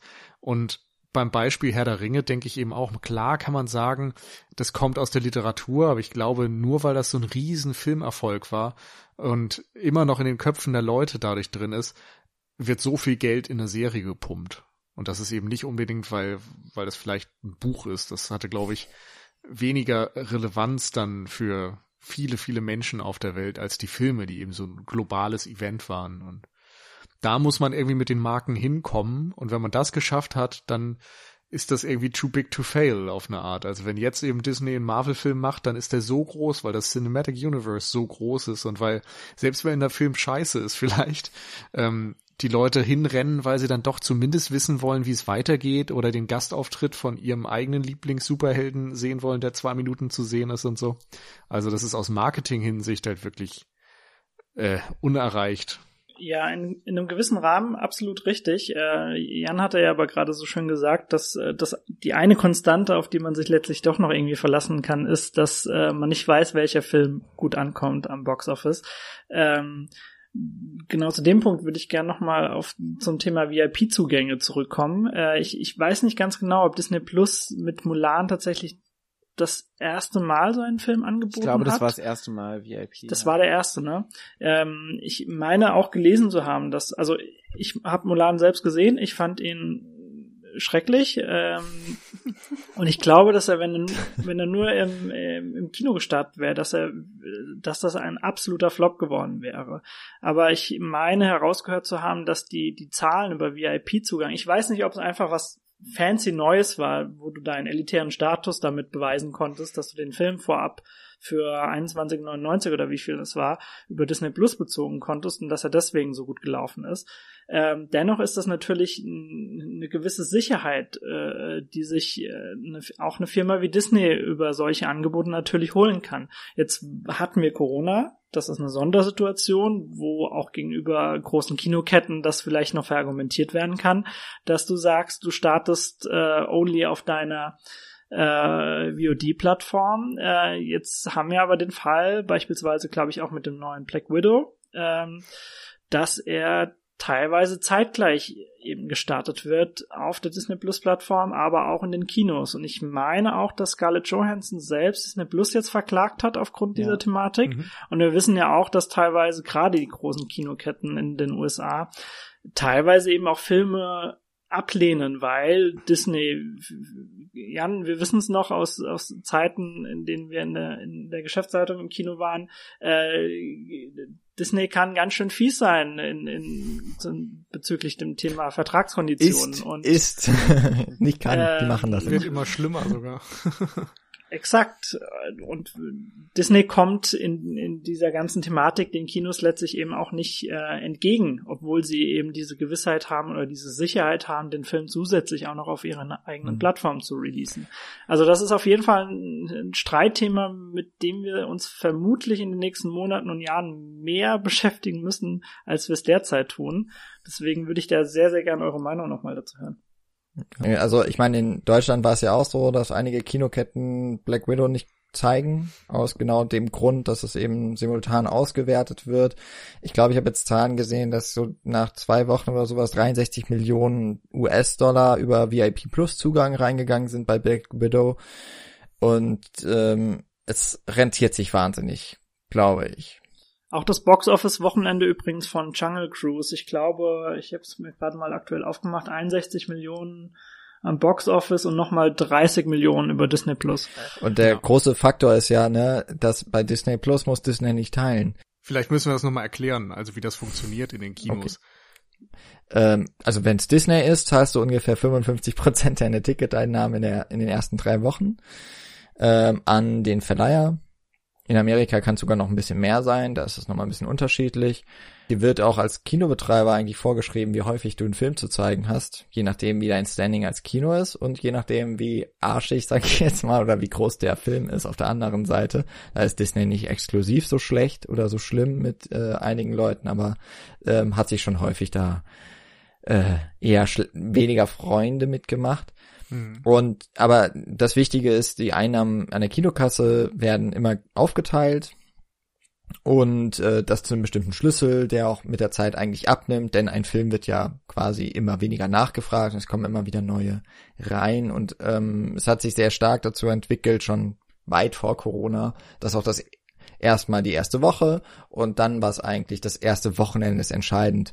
Wenn du am ersten Wochenende nicht in den Top 5 bist, dann ist dein Film halt weg vom Fenster, weil äh, er kann ganz schnell abgesetzt werden oder wird sehr viel weniger gezeigt und das ist für Studios und Kinos gleichermaßen eigentlich schlecht und am meisten natürlich ist es schade für die Filme selber, vor allem wenn sie gut waren eigentlich. aber jetzt kommt eben noch erschwerend hinzu, dass es eigentlich mal so eine Art Lebensweg für einen Film, der in, normalerweise im Kino startete, ähm, eine, ein Fenster von, ich glaube, drei Monaten in aller Regel, je nach Förderung, je nach Land auch nochmal anders, ähm, Exklusivität hatte im Kino. Danach dann eben über verschiedenste Formen, je nachdem, was für, für Verträge ausgehandelt wurden, dann eben weiter ausgewertet werden konnten. Im Internet, auf Heimkino, ähm, tatsächlich Kauf äh, oder auf Verleihweise noch. Das, das hat sich auch der Grund, warum Sky immer so einen Monat vor äh, Release die Filme zum Beispiel Genau, Pay-TV, ähm, privates Fernsehen oder Cable im, im Amerika und dann irgendwann kommt es auch mal im Free TV an. Es gibt so eine Reise, die ein Film durchmacht. Eigentlich beginnt es ja sogar zum Teil noch vorher mit Festivals zum Beispiel, die noch davor geschaltet sind. Ja, es ähm, gibt nicht den einen Weg, aber das ist so Genau, gängig. aber das, das sind so, sag ich mal, das war so früher. Und es hat sich jetzt natürlich gerade in Corona total aufgehoben, weil es gab ja keine Kinoauswertung mhm. oder wenn nie rentabel. Genau, ähm, wurde schon vorher dran geschraubt. Die genau. Verleiher haben das schon immer probiert, in den, gerade in den letzten Jahren und versucht, das aufzuweichen. Ähm, und gerade Netflix natürlich auch mit seinen Eigenproduktionen, die einerseits dann zum Beispiel auch in Cannes stattfinden wollten, die auch einen Oscar kriegen wollten, aber eigentlich ja auf die Kinoauswertung zusammengeholt haben. Ne? Genau und eben gleichzeitig möglichst versuchen wollten, den Film nicht ins Kino zu bringen, sondern ausschließlich auf der eigenen Plattform zu behalten, was dann natürlich nicht funktioniert hat, weil die Filmemacher dann sich eine Klausel in den Vertrag haben schreiben lassen, dass der Film ins Kino muss, oder Cannes hat gesagt, nee, wir nehmen keine Filme, die nicht im Kino laufen, oder die Oscars haben gesagt, nee, wir zeichnen keine Filme aus, die nicht im Kino liefen. Also mussten sie da irgendwie eine, so eine Mischform finden. Aber es wurde an ganz vielen Stellen in dieser Branche dran gearbeitet, irgendwie dieses Fenster aufzuweichen. Genau. Und jetzt haben sie halt quasi die Chance komplett genutzt. Das gab es vorher schon, gerade in Amerika. Für kleinere Filme gab es häufig den Day-and-Date-Release. Ja. Also am gleichen Tag mit Kinostart kam der Film, der halt nur in 50 Kinos lief in Amerika, was halt eine verschwindende äh, Masse ist dort. Äh, kam er halt gleichzeitig zum Beispiel bei iTunes schon raus und konnte man sich leihen. Und das nicht zu einem VIP-Preis, wie es jetzt halt der Fall ist. Ich glaube, dass schon im Corona-Frühling letztes Jahr, die Invisible Man zum Beispiel, war auch schon in einem VIP-Zugang mhm. und eben gleichzeitig im Kino äh, zu sehen. Und da hat es schon angefangen und jetzt sind wir aber ja in der Phase, wo wir rausgehen, hoffentlich erst einmal, äh, wieder aus diesem ganzen Corona-Shutdown und äh, sich jetzt aber eben zum Beispiel, Daniel hat schon gesagt, es gibt Filme auf Disney, die entweder so schon erschienen sind, da zählte ja, glaube ich, Soul auch dazu, den hatte Paul erwähnt, oder Susi und Strolch, äh, die keinen Kinostart, aber eben auch einfach so auf der Plattform erschienen sind, auch um dort Kunden zu gewinnen. Und dann eben die VIP-Zugänge, wo auch man am Anfang gesagt hat, das guckt ja kein Mensch. Ich weiß bei Mulan jetzt auch die Zahlen nicht, aber kann mir vorstellen, es hat sich für Disney schon bezahlt gemacht auf jeden Fall mehr, als wenn sie nicht so veröffentlicht hätten oder noch weiter verschoben. Und dass es aber jetzt halt weitergeht und dass Kinos dann eben auch berechtigterweise, finde ich, sagen, ja gut, aber wenn er, wenn uns Einnahmen durch potenzielle Leute verloren gehen, die den Film bei euch auf der Plattform gucken, dann müsst ihr uns doch auch entgegenkommen, entweder weniger Slots belegen oder weniger Abgaben zahlen oder irgendwas. Und da hat sich Disney ja offensichtlich dagegen gestellt. Einige machen es trotzdem mit, andere nicht. Und es ist jetzt sehr spannend, wie sich dies auch entwickeln wird, weil ich glaube, gerade haben Kinos noch den letzten Hauch einer Chance, sich gegen so eine allgemeine Verfügung quasi von den Verleihern durchzusetzen, aber es wird immer, immer schwieriger und irgendwie wird hier so ein paralleles Laufen Realität werden. Also da werden wir nicht drum rumkommen, denke ich, aber ähm, es wird sich dann noch zeigen, was sich mehr lohnt, sag ich mal, oder mhm. wie sich die Zahlen ergeben. Und sicherlich ist für den einen oder anderen Film auch gar nicht unbedingt notwendig, auf der großen Leinwand zu laufen. Für andere halte ich es für absolut notwendig. Aber das ist dann ja, wenn es jedem selbst überlassen wird, ist das halt nochmal etwas, was zusätzlich in diesem Medienwandel dazukommt. Nicht nur, ich warte auf einen Film, der dann vielleicht im SWOT, also im Streaming, äh, Video on Demand, rauskommt oder sogar eine Eigenproduktion von Netflix, von Amazon, die gar nicht fürs Kino gedacht ist. Und ich gucke mir dann halt an, wenn ich Zeit habe und in der Umgebung, in der Stimmung, in der ich gerade bin, ähm, dass das halt sich jetzt noch anders verlagert, dass wir vorher schon die Möglichkeit haben zu sagen, okay, ich habe jetzt äh, entweder ich gucke ihn jetzt in Jogginghose gemütlich mit Smartphone und äh, meinem Rotwein, während ich Pink Floyd höre, ähm, oder ich gehe halt tatsächlich ins Kino, hab vielleicht noch ein paar Freunde dabei, Popcorn und oder auch nicht und ähm, gucke ihn auf der großen Leinwand ohne Ablenkung oder mit weniger. Ja. Ähm, Nochmal zwei Punkte. Ähm, einerseits zu diesem Scarlett Johansson Ding. Der Gerichtsprozess ist jetzt im Grunde ja angestrengt worden, weil sie normalerweise eine Gage bekommt für ihre Arbeit im Film, so und so viel Millionen. Und ähm, viele Stars, die dann eben Hauptrollen in irgendeinem Film haben, haben zusätzlich eine Umsatzbeteiligung. Und die hängt dann eben im Normalfall davon ab, wie viele Leute den Film im Kino sehen, beziehungsweise wie viel Film, wie viel Geld der Film im Kino einspielt. Dadurch, dass Disney jetzt aber selbst durch seine Auswertung bei Disney Plus dafür sorgt, dass der Film im Kino weniger Geld einspielt, das ist tatsächlich einer der schlechtesten oder am wenigsten erfolgreichsten Filme aus dem gesamten MCU. Und dementsprechend kriegt Scarlett Johansson weniger Geld raus, als es normalerweise der Fall gewesen wäre. Darum klagt sie nun. Ähm, für Disney ist es wahrscheinlich trotzdem super profitabel, weil sie eben so viel mehr Geld auf, im Streaming im, bei Disney Plus einnehmen, was sie nicht teilen müssen, dass sie dann auch im Zweifel den Gerichtsprozess da einmal durchlaufen können. Aber es ist ein total spannender Präzedenzfall, weil natürlich die Frage ist, wie das in Zukunft läuft, ob eventuell ähm, Schauspieler dann auch an diesen Streaming-Erlösen beteiligt werden, je nachdem, wie erfolgreich das ist. Und in dem Fall müssten eigentlich dann auch diese Zahlen mal veröffentlicht werden. Denn das ist ja auch noch so ein Ding, wenn man historisch sich ansieht, wie ist es gelaufen im Kino. Es gab offizielle Charts. Beim, bei der DVD oder so gab es Charts. Im TV gibt's Quoten. Beim Streaming wir haben nie jemals etwas erfahren, wie viele Leute etwas bei Netflix gesehen haben, weil sie eben nicht gezwungen sind, weil sie die Daten für sich behalten und weil sie diese Daten dann auch wieder für sich selbst nutzen, um zu entscheiden, ähm, welche Programme überhaupt produziert werden sollen. House of Cards ist erfunden worden, weil sie festgestellt haben, dass das britische Original, die Serie House of Cards, ähm, extrem gut funktioniert hat. Sie haben gesehen, dass alles von David Fincher gut funktioniert auf der Plattform, also haben sie sich überlegt, lass uns das doch mischen und wir machen ein amerikanisches Remake davon.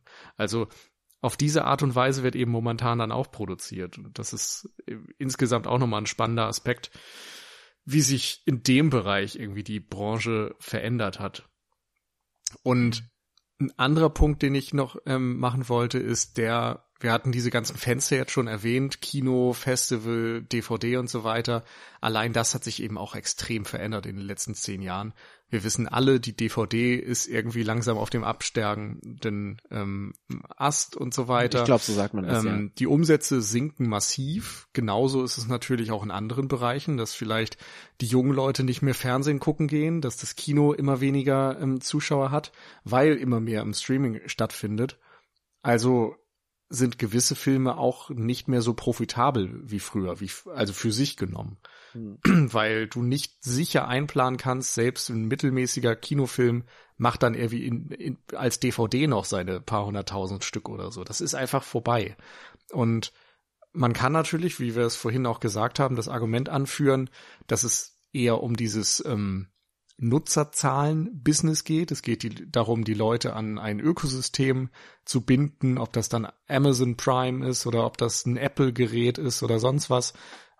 Das kann funktionieren, aber dann ist ein Film eben trotzdem nicht für sich genommen profitabel, sondern er ist ein Mittel zum Zweck, um Leute an dich zu binden. Aber ja. dieses, dieses frühere Modell, dass ein Film produziert wird und dann am Ende geguckt wird, sind wir in den schwarzen Zahlen oder nicht, das ähm, geht immer mehr verloren irgendwie. Und das ist ähm, für sich genommen erstmal weder gut noch schlecht, aber es ist eben eine unfassbare Entwicklung, die ja, die glaube ich mit wenig zu vergleichen ist, was es jetzt vielleicht in den 80er, 90er Jahren oder sonst was gab, sondern das ist echt nochmal eine Umwälzung historischen Ausmaßes. Ja, ich find's trotzdem ganz spannend. Es gibt ja dann immer noch so andere Filmbeispiele, die dann irgendwie so da noch raus treten. Also ich muss jetzt ganz explizit an Parasite denken, der jetzt ja für die, und da kommen wir so ein bisschen auch zu dem Anfang wieder, wo wir über die Oscars gesprochen haben, was so ein Film war, der ja komplett krass eingeschlagen hat, überall. Und so in Deutschland, so selbst Leute, die so mit dem koreanischen Kino nicht viel zu tun haben, waren so, krass, Parasite, den musst du anschauen, der ist so krass. Und es war so ein Film, der zu keinem Studio gehörte, der das, das, das groß vermarktet hat, das nicht äh, eine IP war, die es schon gab, sondern das war einfach so ein Film, der so eingeschlagen hat und so krasse Word-to-Mouth äh, Wellen geschlagen hat und am Ende hatte den jeder gesehen und alle waren so, ey, was dann am Ende passiert, das ist so krass. Und so kleine Filme kommen ja immer wieder raus. Ähm, so ein ganz klassischer Garant dafür sind auch die Tarantino-Filme, wo halt Quentin Tarantino als Autor irgendwie so dahinter steht, ähm, die auch so nur als Filme produ äh, produziert, aber auch äh, konsumiert werden, die dann irgendwie wieder so raus. Oder Wes Anderson ist jetzt auch so ein, so ein, also ne, diese ganzen Autorenfilme, die so einen eigenen Stil haben, die dann so reingehen. Oder jetzt bald kommt ja auch Last Night äh, in Soho, Edgar Wright, ähm, raus, wo ich mich wahnsinnig drauf freue auf den Film. Aber es sind halt so doch auch so eine kleine gegenläufige Tendenz, gerade bei Parasite, wo ich so das Gefühl habe, die Leute hatten halt auch krass Bock, jetzt wieder so einen Film zu sehen, der irgendwie künstlerisch für sich alleine steht, der sowas aussagt, ähm, was glaube ich auch nochmal krasser diesen Hype irgendwie erklärt um Parasite. Ja, vielleicht kann man auch tatsächlich Parasite als eine Art von Hoffnungsschimmer quasi nehmen, die man jetzt auch so vielleicht für sich selber mitnimmt. Ähm, Michi hatte im Vorfeld der Folge nämlich auch so eine Frage aufgestellt, wo ich selber noch nicht genau die Antwort weiß, deswegen habe ich jetzt die schöne und komfortable Situation, euch erst zu fragen und mir noch Gedanken drüber zu machen. Wir haben ja jetzt so ein wenig unsere letzten zehn Jahre auch Revue passieren lassen und haben schon auch gezeigt, nicht nur in der Medienwelt generell, sondern wir konnten uns davon nicht verschließen, auch für uns selber hat sich im Konsum von Filmen einiges verändert, in der Art und Weise, wie wir sie schauen, in der Intensität, zum Teil auch, was wir gucken und aus welchen Gründen. Habt ihr eine Ahnung, wie es weitergeht. Also bleibt es auf dem niedrigen Niveau, das jetzt im Moment einfach aus Zeitgründen äh, oder aus Bequemlichkeit äh, bleibt es dann dabei, dass man lieber auf dem Sofa sitzt, wenn man da eh schon vom Homeoffice noch ist, sich nicht mal eine Hose anziehen muss, anstatt ins Kino zu gehen oder gibt es noch mal eine Renaissance von physischen Medien? ist ist das Fernsehen noch mal was äh, mit Linearität? Also ähm, ist natürlich eine wahnsinnig äh, fiese Frage, deswegen fange ich vielleicht einfach mal fairerweise an. Aber klar, ich habe da natürlich auch keine Antwort drauf, gerade weil es auch so unfassbar weites, komplexes Feld ist und so viel dann ja auch mh, mm, nicht Bezug aufeinander nimmt, aber irgendwie dann doch auch zusammenhängt und äh, das eine Ding entwickelt sich und das andere ähm, ist dann gezwungen darauf zu reagieren, ähm, wird kleiner, größer oder es kommt nochmal eine komplette Revolution. Ähm, wir haben ja unfassbar viele kleine, große Themen jetzt auch in den letzten zwei Stunden angerissen an, und, und nichts davon richtig zu Ende thematisiert oder behandelt. Das geht natürlich jetzt auch gar nicht in der Form, aber da sieht man ja auch schon, wie komplex man dieses ganze Thema gestalten kann und wie es jetzt wahrscheinlich in Zukunft auch wird. So auf einer ganz persönlichen Ebene glaube ich, werde ich Filme oder generell Medien, Filme, Serien, wie auch immer, immer bewusster wahrscheinlich konsumieren. Also, dass ich immer doch nochmal ja, stärker auswähle, was schaue ich, wann schaue ich es, in, in welchem Kontext oder so. Also das nimmt bei mir in den letzten Jahren auf jeden Fall immer mehr zu. Ähm, gleichzeitig natürlich auch immer noch dieser ja, Berieselungsfaktor. Also das würde ich da gar nicht mit äh, jetzt rausnehmen, aber ähm, diese Spaltung zwischen ich möchte wirklich sozusagen was für mein Cineastenherz schauen und irgendwas von ähm, die so die Gegenseite, so dieses, ich möchte einfach nur ähm, ja berieselt werden oder so. Das sind zwei Sachen, die mich schon natürlich seit Ewigkeiten irgendwie begleiten. Also immer so ein bisschen schwankt, ähm, in welche Seite gerade gewinnt oder so. ein bisschen pathetisch ausgedrückt. Und natürlich ist es für mich auch spannend, so aus einer beruflichen Perspektive, so einerseits nicht dieses, wo werde ich landen, sondern so, was für einen Job mache ich eigentlich in zehn Jahren. Also jetzt gerade arbeite ich eben fürs Fernsehen und alle prophezeien eben den Tod des Fernsehens. Und das ist natürlich jetzt auch schon ein sehr langer, quälender Tod sozusagen. Vor allem für den Zuschauer. genau.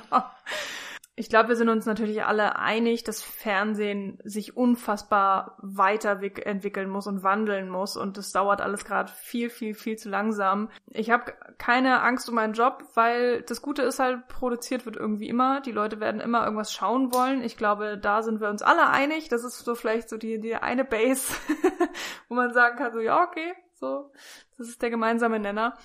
Aber für welche Kunden wir dann letztendlich produzieren werden und wie die Sehgewohnheiten dann sind. Und ähm, eine Zeit lang hieß es, oh mein Gott, alles muss aussehen wie YouTube, weil YouTube so gut funktioniert. Alles muss irgendwie schnell geschnitten sein und aufregend und Jumpcuts und Fehler dürfen erlaubt sein und man darf das Equipment sehen. Bis man dann festgestellt hat, ja, okay, das funktioniert auf YouTube, aber woanders halt nicht. Und selbst auf YouTube ist es mittlerweile ähm, verschrien und ein anderer Standard und Fernsehen ist vielleicht wirklich nochmal ein langsameres Medium als Kino und braucht wirklich den größeren Arschtritt, um sich zu ver verändern.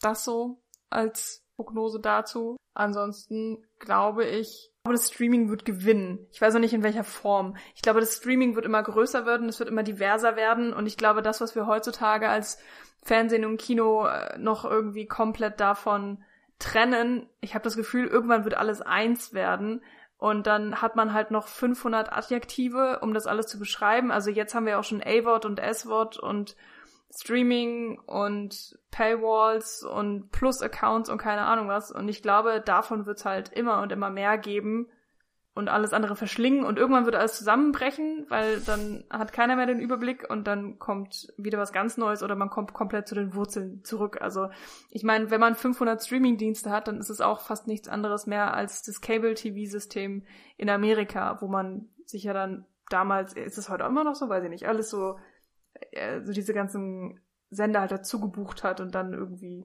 viel zu viel Geld auch aus, dafür ausgegeben hat, aber und es klingt alles so wahnsinnig negativ, das nur mal so als, als Randnotiz, was irgendwie auch ganz spannend ist, dass man ja gerne mal gefangen ist, vielleicht auch gerade so ein bisschen als Phoebes, vielleicht ist das auch das, was uns so ein bisschen eint, so diese Liebe dazu und, und diese Nostalgie und Verklärtheit und Romantik und gleichzeitig eben auch so ein bisschen diese Analyse und dass man das irgendwie alles versteht und mitbekommt und dann auch, also wir haben ja auch relativ negativ jetzt vielleicht über Disney geredet und über äh, das, was Disney auch mit dem Kino macht und so weiter.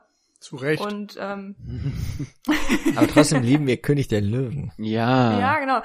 Also ähm, das ist halt alles irgendwie so super emotional aufgeladen und das ist ähm, das ist vielleicht so ein bisschen dieser Fluch und Segen, mit mit dem wir alle irgendwie klarkommen müssen, dass wir eben im System drinstecken und als Zuschauer, als Arbeitskraft in irgendeiner Form vielleicht auch, ähm, aber irgendwie halt auch jemand, der das System irgendwie versteht. Also wir sind halt nicht der normale Zuschauer sozusagen. Und das ist irgendwie, ich fand es in vielen Teilen unfassbar schön. Ich mache das alles sehr, sehr gerne und ich werde damit auch irgendwie nie aufhören. Aber ja, klar, äh, manchmal wirkt es auch sehr sehr belastend und dann stirbt das Kino einen tragischen Tod. das war Michi mit dem Wetter. oh das wage ich jetzt gar nicht zu prognostizieren. Ich hoffe auf jeden Fall. Ähm, man könnte natürlich jetzt auch, äh, Michi, du hast das Fernsehen so schön angesprochen, man könnte äh, natürlich jetzt auch gewagt äh, die These in den Raum stellen, das Fernsehen ist tot, es lebe das Fernsehen ähm, wie auch mhm. immer das Fernsehen in zehn Jahren dann aussehen wird und ob es wirklich eher mit dem, was wir heutzutage als Streaming-Plattform bezeichnen, verschmolzen sein wird und wir ganz andere Begrifflichkeiten verwenden. Das weiß ich nicht. Ich finde es natürlich auch interessant äh, zu beobachten. Ich, ich meine, dass das in skandinavischen Ländern war, dass Netflix entsprechend jetzt äh, lineares analoges Fernsehen wiederum ausprobiert hat und ähm, Filme hintereinander äh, schaltet und so einen Testchannel angeboten hat. Also es sind mhm. auf jeden Fall auch da wilde Experimente am Werk, wo auch die, die Plattform letztlich sagen, vielleicht tritt da irgendwann auch eine gewisse Müdigkeit bei den Konsumenten ein, dass sie sagen, naja, das, das klassische Fernsehen hatte schon äh, seine Vorteile. Vielleicht können wir das zweigleisig zusätzlich anbieten. Und äh, ansonsten weiß ich nicht, wohin das Fernsehen abwandern wird. Vielleicht wird man sich zusammentun. Ich bin fest davon überzeugt, äh, dass es äh, bereits bald schon äh, zumindest gewisse Pakete geben wird. Es wird ja jetzt auch schon gemunkelt, dass Disney Plus entsprechend mit einem Paketpreis beispielsweise für Disney Plus, für Hulu und für ESPN beispielsweise auf den Markt kommt. Da spricht man eventuell am Ende dann von 19,99 Euro und hat einen ganzen Reigen an verschiedenen Dingen äh, von Sport über äh, Qualitätsfernsehen bis hin zu den neuesten äh, Disney und Pixar Filmen. Ist ganz, ganz schwer zu, zu beurteilen, wo wir da hingehen. Aber ich glaube, dass das am Ende so sein wird, dass sich auf jeden Fall dass eine gewisse Konsolidierung stattfindet, dass aber auch auf jeden Fall Raum und Platz ist für genügend Streaming-Anbieter auf dem Markt und äh, ich bin sehr gespannt, wie die Landschaft aussieht. Und zu unserem eigenen Konsumverhalten vielleicht dazu noch was. Ich, ich sag's mal so, ich bin nach wie vor sehr froh, dass wir dieses Studium abgeschlossen haben und ich sehe uns deswegen sehr gut gewappnet für diese Zeit, die da auch kommen mag. Deswegen, also ich bessere Menschen durch das Studium geworden sind. Exakt, das wollte ich damit sagen, Paul. Danke. Sonst ähm, würden wir ja auch nicht Pink Floyd bei Rotwein hören. Exakt. Genau. Richtig, also ihr wisst, was ich meine. Das ist, äh, ich, ich, ich sehe uns eben nicht als den Durchschnittszuschauer und das werden wir sicherlich in 10, 15 Jahren auch nicht sein und ich werde mir das persönlich, äh, ganz persönlich natürlich bewahren, äh, Filme, die ich nach wie vor liebe, im Kino dann zu schauen. Äh, ich trotzdem, ich, ich finde es super spannend, wie die Entwicklungen allein schon in den letzten Jahren waren und ich glaube, das wird von der Geschwindigkeit eher zunehmen in den nächsten Jahren, als mhm. dass, dass äh, da ja, also, dass wir da auf der Stelle treten. Also hm. let's wait and see. Ja, das ist vielleicht auch nochmal ein ganz interessanter Punkt, dass man irgendwie sagen kann, so, ne, es ist alles eine Entwicklung, nicht auf der Stelle treten, weil das stimmt ja letztendlich auch. Es ist halt alles im Fluss und man kann das ja auch wirklich alles sehr ähm, neutral betrachten, beziehungsweise natürlich auch alles irgendwie wahnsinnig positiv sehen. Also so, es gibt so ein paar Leute bei uns in der Firma, die auch irgendwie diesen Drang dazu haben, so dieses, es ist keine Problem, es ist eine Herausforderung, an der man wachsen kann. Die haben auch immer so eine komische Stimme, ne? Chancen ne? und so, ne? Ja. Und ich meine, so oder sowas ähnliches kennen wir alle und man kann natürlich jetzt so auch diese ganzen Entwicklungen jetzt heutzutage sehen und das sind dann man kann sich auch freuen auf das, was kommt. Also mhm. ich, ich ähm, wollte jetzt vielleicht auch gar nicht so mit dem Tod des Fernsehens bla bla bla. Das Tod des Fernsehens, das wünscht sich jeder, Michi. Genau. Muss ich gar nicht mehr entschuldigen. also nur ganz kurz, sehen. ganz kurz dazu. Ich glaube, zwei Tage bevor wir die Aufnahme hatten, war der 40. Geburtstag von MTV. Wusstet ihr, dass es ja. MTV noch gibt? Ganz ja, ehrlich, also es gibt noch einen Sender, auf dem anscheinend 23, äh, in dem in der Woche noch eine Stunde Musik läuft. Und ein bisschen Crips noch dabei. Geil. Ja. Also, ähm, ja, wie sich, das war mal das große Ding, das hat die, das hat äh, Fernsehen revolutioniert, sagt man. Das hat auch in den Filmbereich durchaus was äh, nochmal reingebracht. Ähm, und es ist einfach nichts mehr existent. Das äh, lässt mir auch schon zu, äh, gibt mir auch schon zu denken. Also nicht fürs Fernsehen, fürs Fernsehen ist gut, es tot ist. Aber es wird halt sich so ein bisschen verteilen. Ich denke, dass gerade so diese Live-Events, ja, das funktioniert halt nach wie vor auch mit Fernsehen, weil das ist halt nun mal linear. Ja, aber nur im Sport. Nein, nein, nein. Ähm, ich würde sagen, über die Oscars wie, gesprochen, zum Beispiel. Ja, gut, die, die haben auch ganz schlechte Ratings. Aber wo man es jetzt so, es Wetten mag das? Ein, Nein, wo, ich jetzt tatsächlich sagen würde, der European Song Contest. Mhm. Das ist so ein Ding, wo ich schon vor 20 Jahren gedacht habe, was ein Scheiß. Aber wenn man sich dann immer, wenn das kommt, man kommt ja, wenn man Twitter nutzt, nicht drum herum, dass das Leute schauen. Und das sind Leute in unserem Alter. Und ich frage mich, warum guckt ihr überhaupt noch Fernsehen? Aber sie tun es noch. Und es ist äh, der Tatort. Das ist auch etwas, was auch wieder jüngere Zielgruppen auf einmal findet, aber in einem anderen Kontext, nämlich dass man es zum Beispiel zusammen in einer Café geguckt hat. Ich weiß nicht, ob es mhm. sowas noch gibt. Ich denke, solche, solche Dinge, die könnten schon noch durchaus Bestand haben, ob das dann tatsächlich immer lineares Fernsehen ist oder sowas. Ich glaube, dass Nachrichten und sowas äh, und, und klar Internet und Fernsehen dort sich näher kommen. Was, wo ich tatsächlich ähm, möglicherweise auch naiven Hoffnungsschimmer habe, ist, ich glaube, dass jetzt gerade die Corona-Phase, natürlich war die schlimm und äh, viele Kinos haben geschlossen, aber ich habe so ein bisschen die Hoffnung, dass es fürs Kino nochmal ein richtig, richtig guter Push sein kann, weil Äh, 16 Monate war es größtenteils zu, 18 Monate fast. Äh, das kann man kurz öffnen. Aber das Kino hat sich eh schon eigentlich, ne, wird ja immer schon tot gesagt. Aber es ist immer mehr in diesen Punkt gegangen, dass diese Eventisierung des Kinobesuchs. Und zwar nicht, dass man jetzt in, gemeinsam in den Saal geht, ähm, der sich abdunkelt und man nur auf die Leinwand achtet und gemeinsam mit anderen Menschen, sondern es ging dann darum, dass man sieht äh, die Met Opera, ähm, die Filmfestivals, wo ich selber drin arbeite, ist total die Eventisierung von auch Film, äh, vom, vom Kinobesuch. Weil Filmschaffende da sind, weil man noch Live-Musik zum Stummfilm anbietet und so weiter und so fort. Ich glaube, dass gerade die Möglichkeit gibt, ganz, ganz viele Leute nochmal auch nicht nur wieder ins Kino zurückzuholen, sondern vielleicht auch neu dazu, weil es tatsächlich ein Neustart sein kann, wenn dann irgendwann auch mal tatsächlich die vielen Maßnahmen fallen können, wann auch immer das sein mag, äh, könnte das auch eine Neu- und Wiederbelebung für das Kino sein, weil wirklich das Zusammenkommen, das Zusammen einen Film schauen, ganz bewusst selber das Event wird und nicht da unbedingt das, was man tatsächlich sieht. Das ist so eine Hoffnung, dass das wieder kommt. Für Streaming glaube ich, dass es irgendwann zur Konsolidierung kommen wird. dass genau das, was äh, ihr auch schon so beschrieben habt, ist so diese Experience und dieses sich innerhalb seines Systems befinden, dass das immer wichtiger wird und ich deswegen auch glaube, dass Netflix irgendwann ganz schlechte Karten haben wird, weil die haben halt nicht die Hardware dazu, die haben nicht die, das Ökosystem.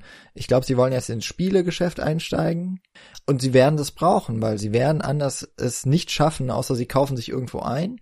Ähm, da habe ich, glaube ich, eher noch, dass Facebook zum Beispiel sowas noch mit übernimmt und dann geht es irgendwo drin auf. Aber ich denke, irgendwann wird der Zeitpunkt gekommen sein, dass wenn dann alle US-Studios sich weltweit ihre Streaming-Plattformen äh, aufgebaut haben, eins nach dem anderen geschluckt wird und dann wird man mal sehen, welche übrig bleiben. Ich weiß nicht welche. Mhm.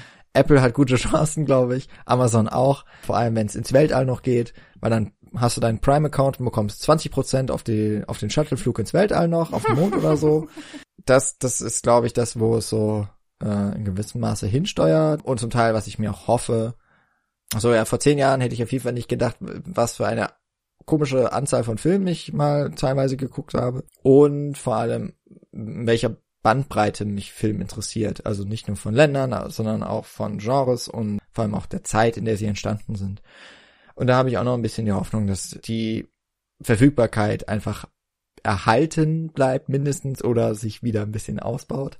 Aber ja. das wird man mal sehen.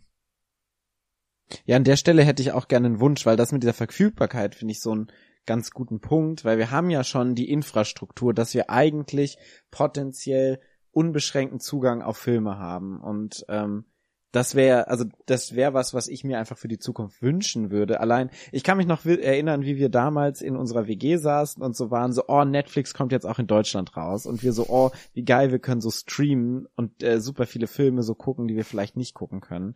Ich treffe mich jedes Weihnachten mit meinem Cousin zu Hause in Kassel und ähm, wir schauen so irgendwie so zwei, drei Japano-Shit-Filme, meistens von Takashi Miike, weil mein typisch äh, Weihnachten. Ja, typisch Weihnachten. Schön, das, aber das ist halt schon so eine geile Weihnachts, äh, äh, wie nennt man das? Tradition? Tradition, Tradition Dankeschön. Nächstes Mal äh, gibt's Tokyo Tribe. ja, halt wirklich. Aber irgendwie ist das so, weil mein Cousin halt ganz gute Quellen hat, um an diese Japanoshit-Filme ranzukommen aus dem Internet, weil du die halt auch nicht wirklich gut legal streamen kannst. Und sowas würde ich mir einfach wünschen, dass gerade sowas Special Interest technisches, gerade was so aus dem ostasiatischen Bereich kommt, ähm, dass da irgendwie noch so ein Zugang geschaffen wird, dass du nicht über irgendwelche komischen Kreditkarten, die du dir irgendwo kaufen musst und dann ähm, da Geld dran, dass halt quasi diese Verfügbarkeit, die es ja de facto gibt, die dann künstlich verknappt wird durch Lizenzen etc., dass die aufgebrochen wird. Das wäre halt einfach echt geil, weil ich habe einfach Bock, sehr viele Takashi Miike Filme zu gucken, die ich nicht gucken kann. Also, äh, wir, ich fasse nochmal zusammen. Paul wünscht sich die Legalisierung von Filmpiraterie. Nee, Paul wünscht sich, dass ich arbeitslos werde. naja, also ganz im Ernst, ich würde da ja auch für Geld bezahlen, wenn ich sie das ist ja das Ding. Ich würde für so hm. viele Filme Geld bezahlen, wenn ich sie legal gucken würde, gucken könnte. Und das, äh, wenn du sie gucken würdest, da würde Wenn wir alle so viel Geld verdienen in unserer Branche. Ich habe das jetzt auch zum Beispiel mit Saturday Night Live. Ich, ich, ich schaue super gerne Saturday Night Live. Ähm, und ich würde super viel Geld bezahlen, wenn ich das gut gucken könnte. So TV Now macht das, aber das auch nur für einen begrenzten Zeitraum. Und dass sowas einfach irgendwie grundsätzlich besser angeboten wird, das wäre sowas, was ich mir für die Zukunft einfach wünschen würde. Ansonsten, mir ist es egal, ich gucke jedes Jahr Scott Pilgrim, ich freue mich auf meinen Edgar Wright-Film, ich freue mich auf den Martin McDonough-Film, ich freue mich auf den Wes Anderson-Film und auf den Dennis Villeneuve-Film, die rauskommen. so Und die schaue ich halt. Das ist wahrscheinlich mein Filmkonsum für die nächsten Jahre. Und natürlich den neuen Christopher Nolan, weil der ja. ist immer gut. Einfach um da nochmal drüber lästern zu können, dass ich den wieder scheiße fand. Aber echt, also schaust du immer noch jedes Jahr Scott Pilgrim oder hast du es jetzt nur so gesagt? Naja, ich habe ich hab ihn dieses Jahr noch nicht geschaut und letztes Jahr habe ich ihn, glaube ich, auch tatsächlich nicht geschaut. ähm, aber zumindest mal so die alten Edgar Wright-Filme, Hot Fuss habe ich mir jetzt neulich nochmal angeschaut, ein fantastischer Film.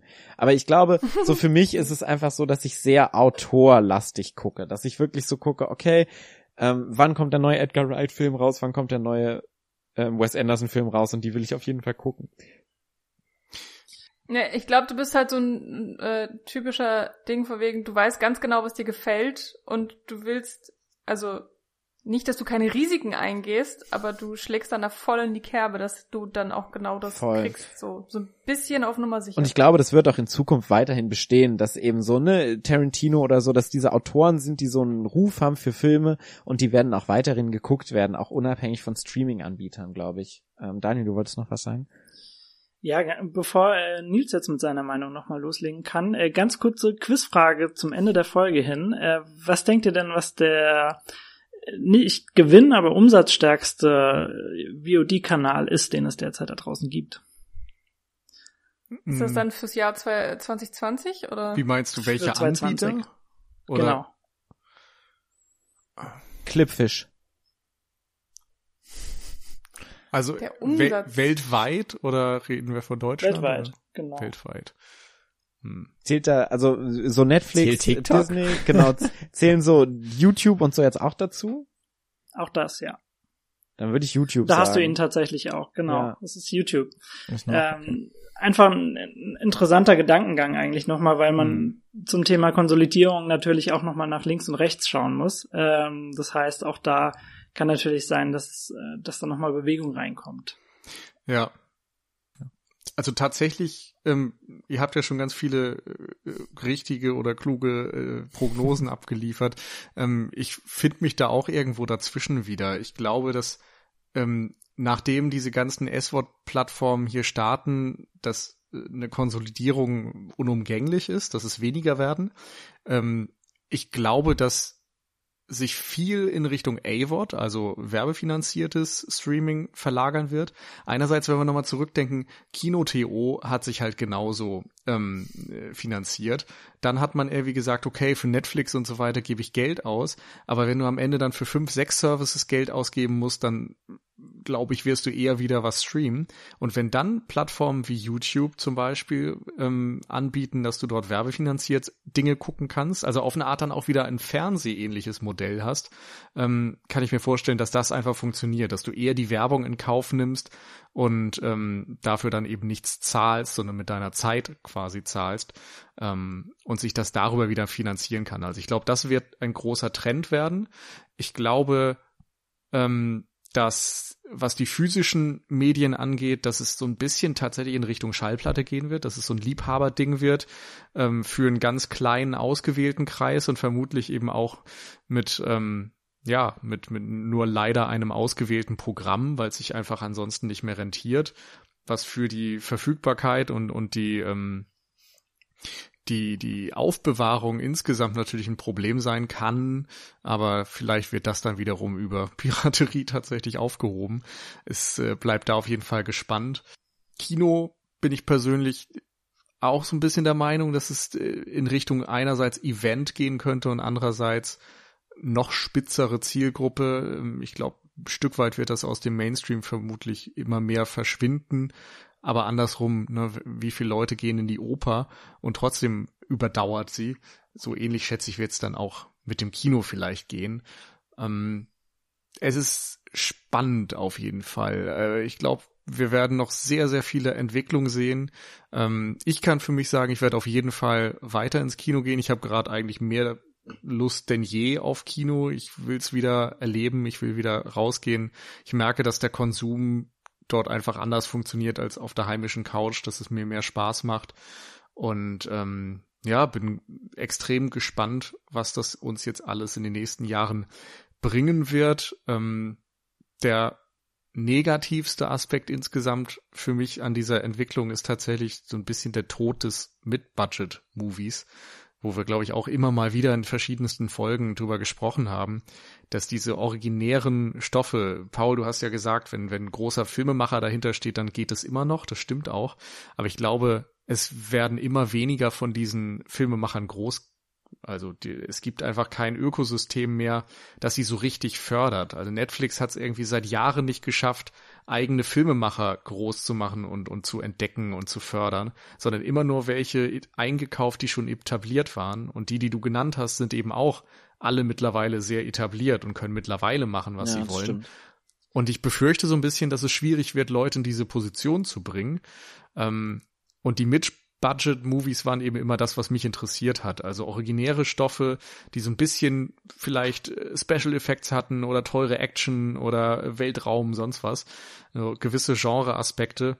Ähm, und die sind leider dann heute oft zu teuer und nicht rentabel genug. Wenn man dann sieht, Apple produziert eine Serie wie Foundation, da funktioniert's, aber das ist ein absolutes Prestigeprojekt und es ist eben auch eine Laufzeit über weiß ich nicht, wie viele Stunden, die dann über kommende Staffeln noch verlängert werden kann und Leute ewig an diese Plattform bindet, während du so ein Film, der dann vielleicht noch mal ein paar Jahre später eine Fortsetzung kriegt, der, der kann nicht so gut für solche Zwecke verwendet werden. Und darum mache ich mir so ein bisschen Sorgen, dass das noch weniger werden könnte, als es momentan der Fall ist, dass es noch mehr in Richtung Low Budget auf der einen Seite geht und diese absoluten äh, Blockbuster, Tentpole-Sachen auf der anderen Seite.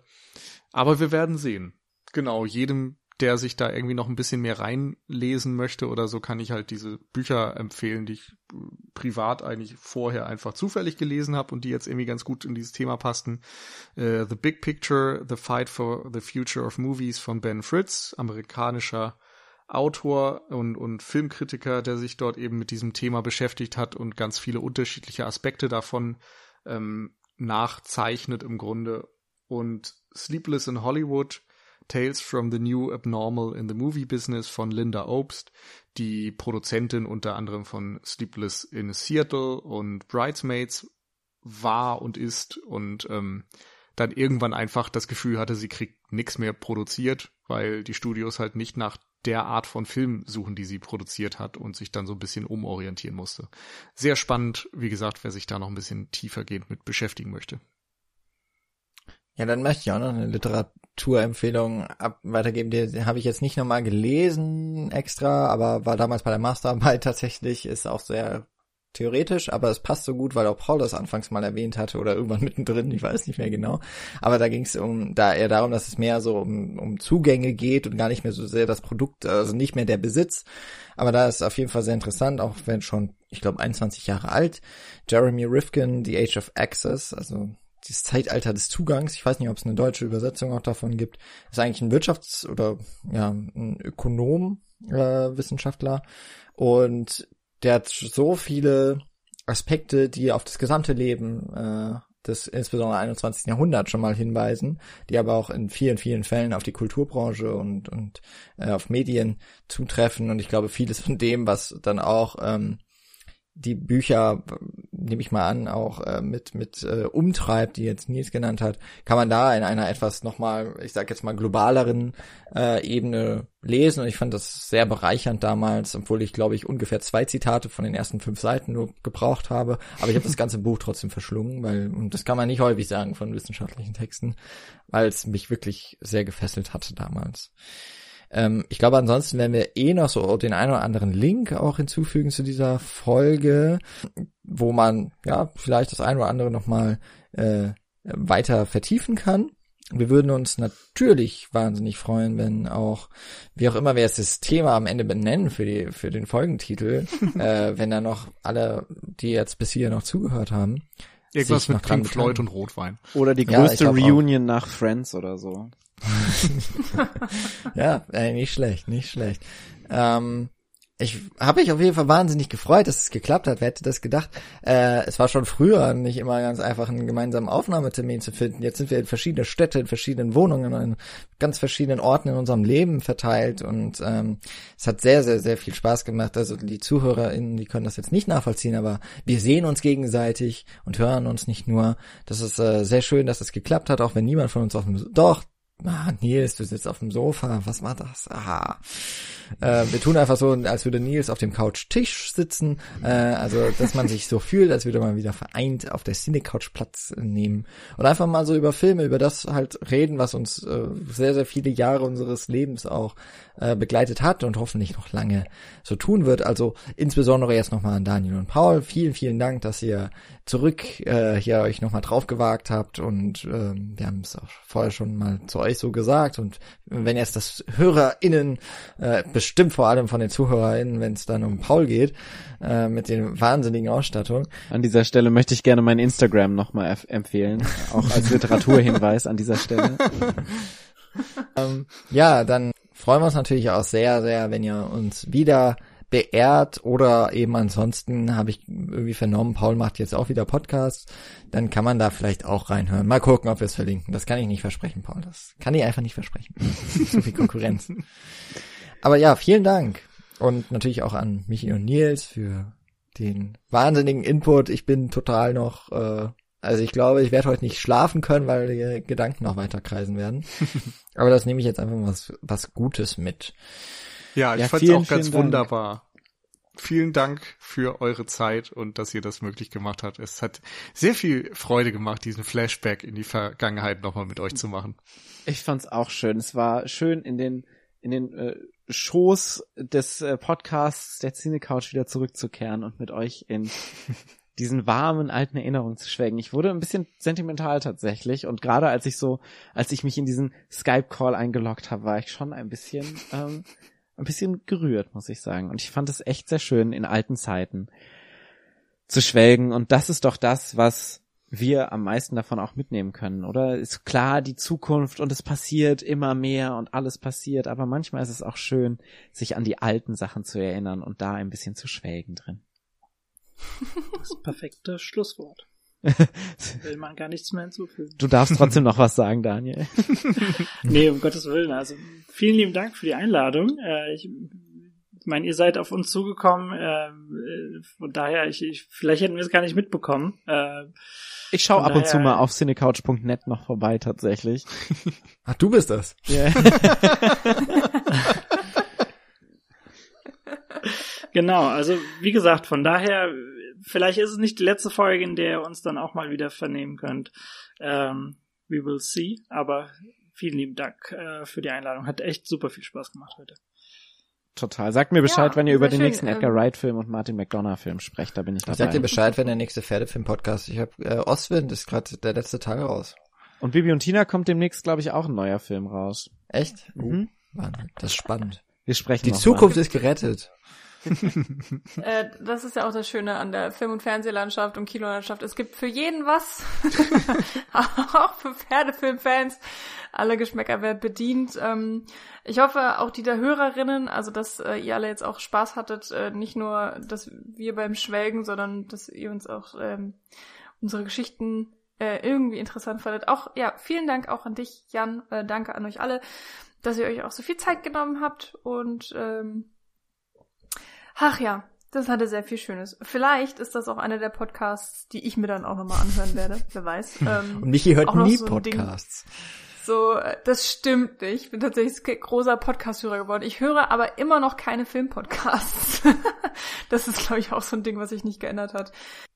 Aber äh, ja, auch so diese dieses Ding so, oh, jetzt noch mal in so eine Watchmen-Folge reinhören. So, wie Boah, waren die Anfänge? Nee. Also das noch mal an alle HörerInnen da draußen. Tut es nicht.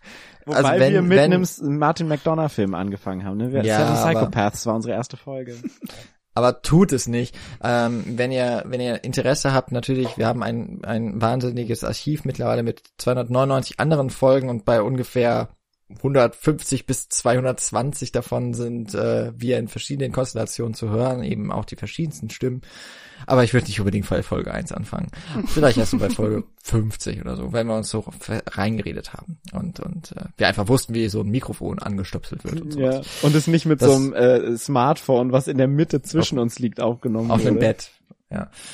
Naja, also ähm, sehr, sehr schön, dass wir auch über die vielen, vielen Jahre äh, uns hier wieder zumindest digital getroffen haben, natürlich wunderbar Corona-konform. und äh, ich bin sehr, sehr gespannt, äh, was in den nächsten 300 Folgen noch alles kommt. Vielen Dank allen, auch euch lieben ZuhörerInnen und in zwei Wochen geht's dann einfach wieder ganz normal und langweilig weiter mit wahrscheinlich maximal drei Stimmen. Wir gucken mal und ähm, ja, wünschen euch eine sehr, sehr gute Zeit, eine tolle Zukunft. Knutscher gehen raus. Ciao.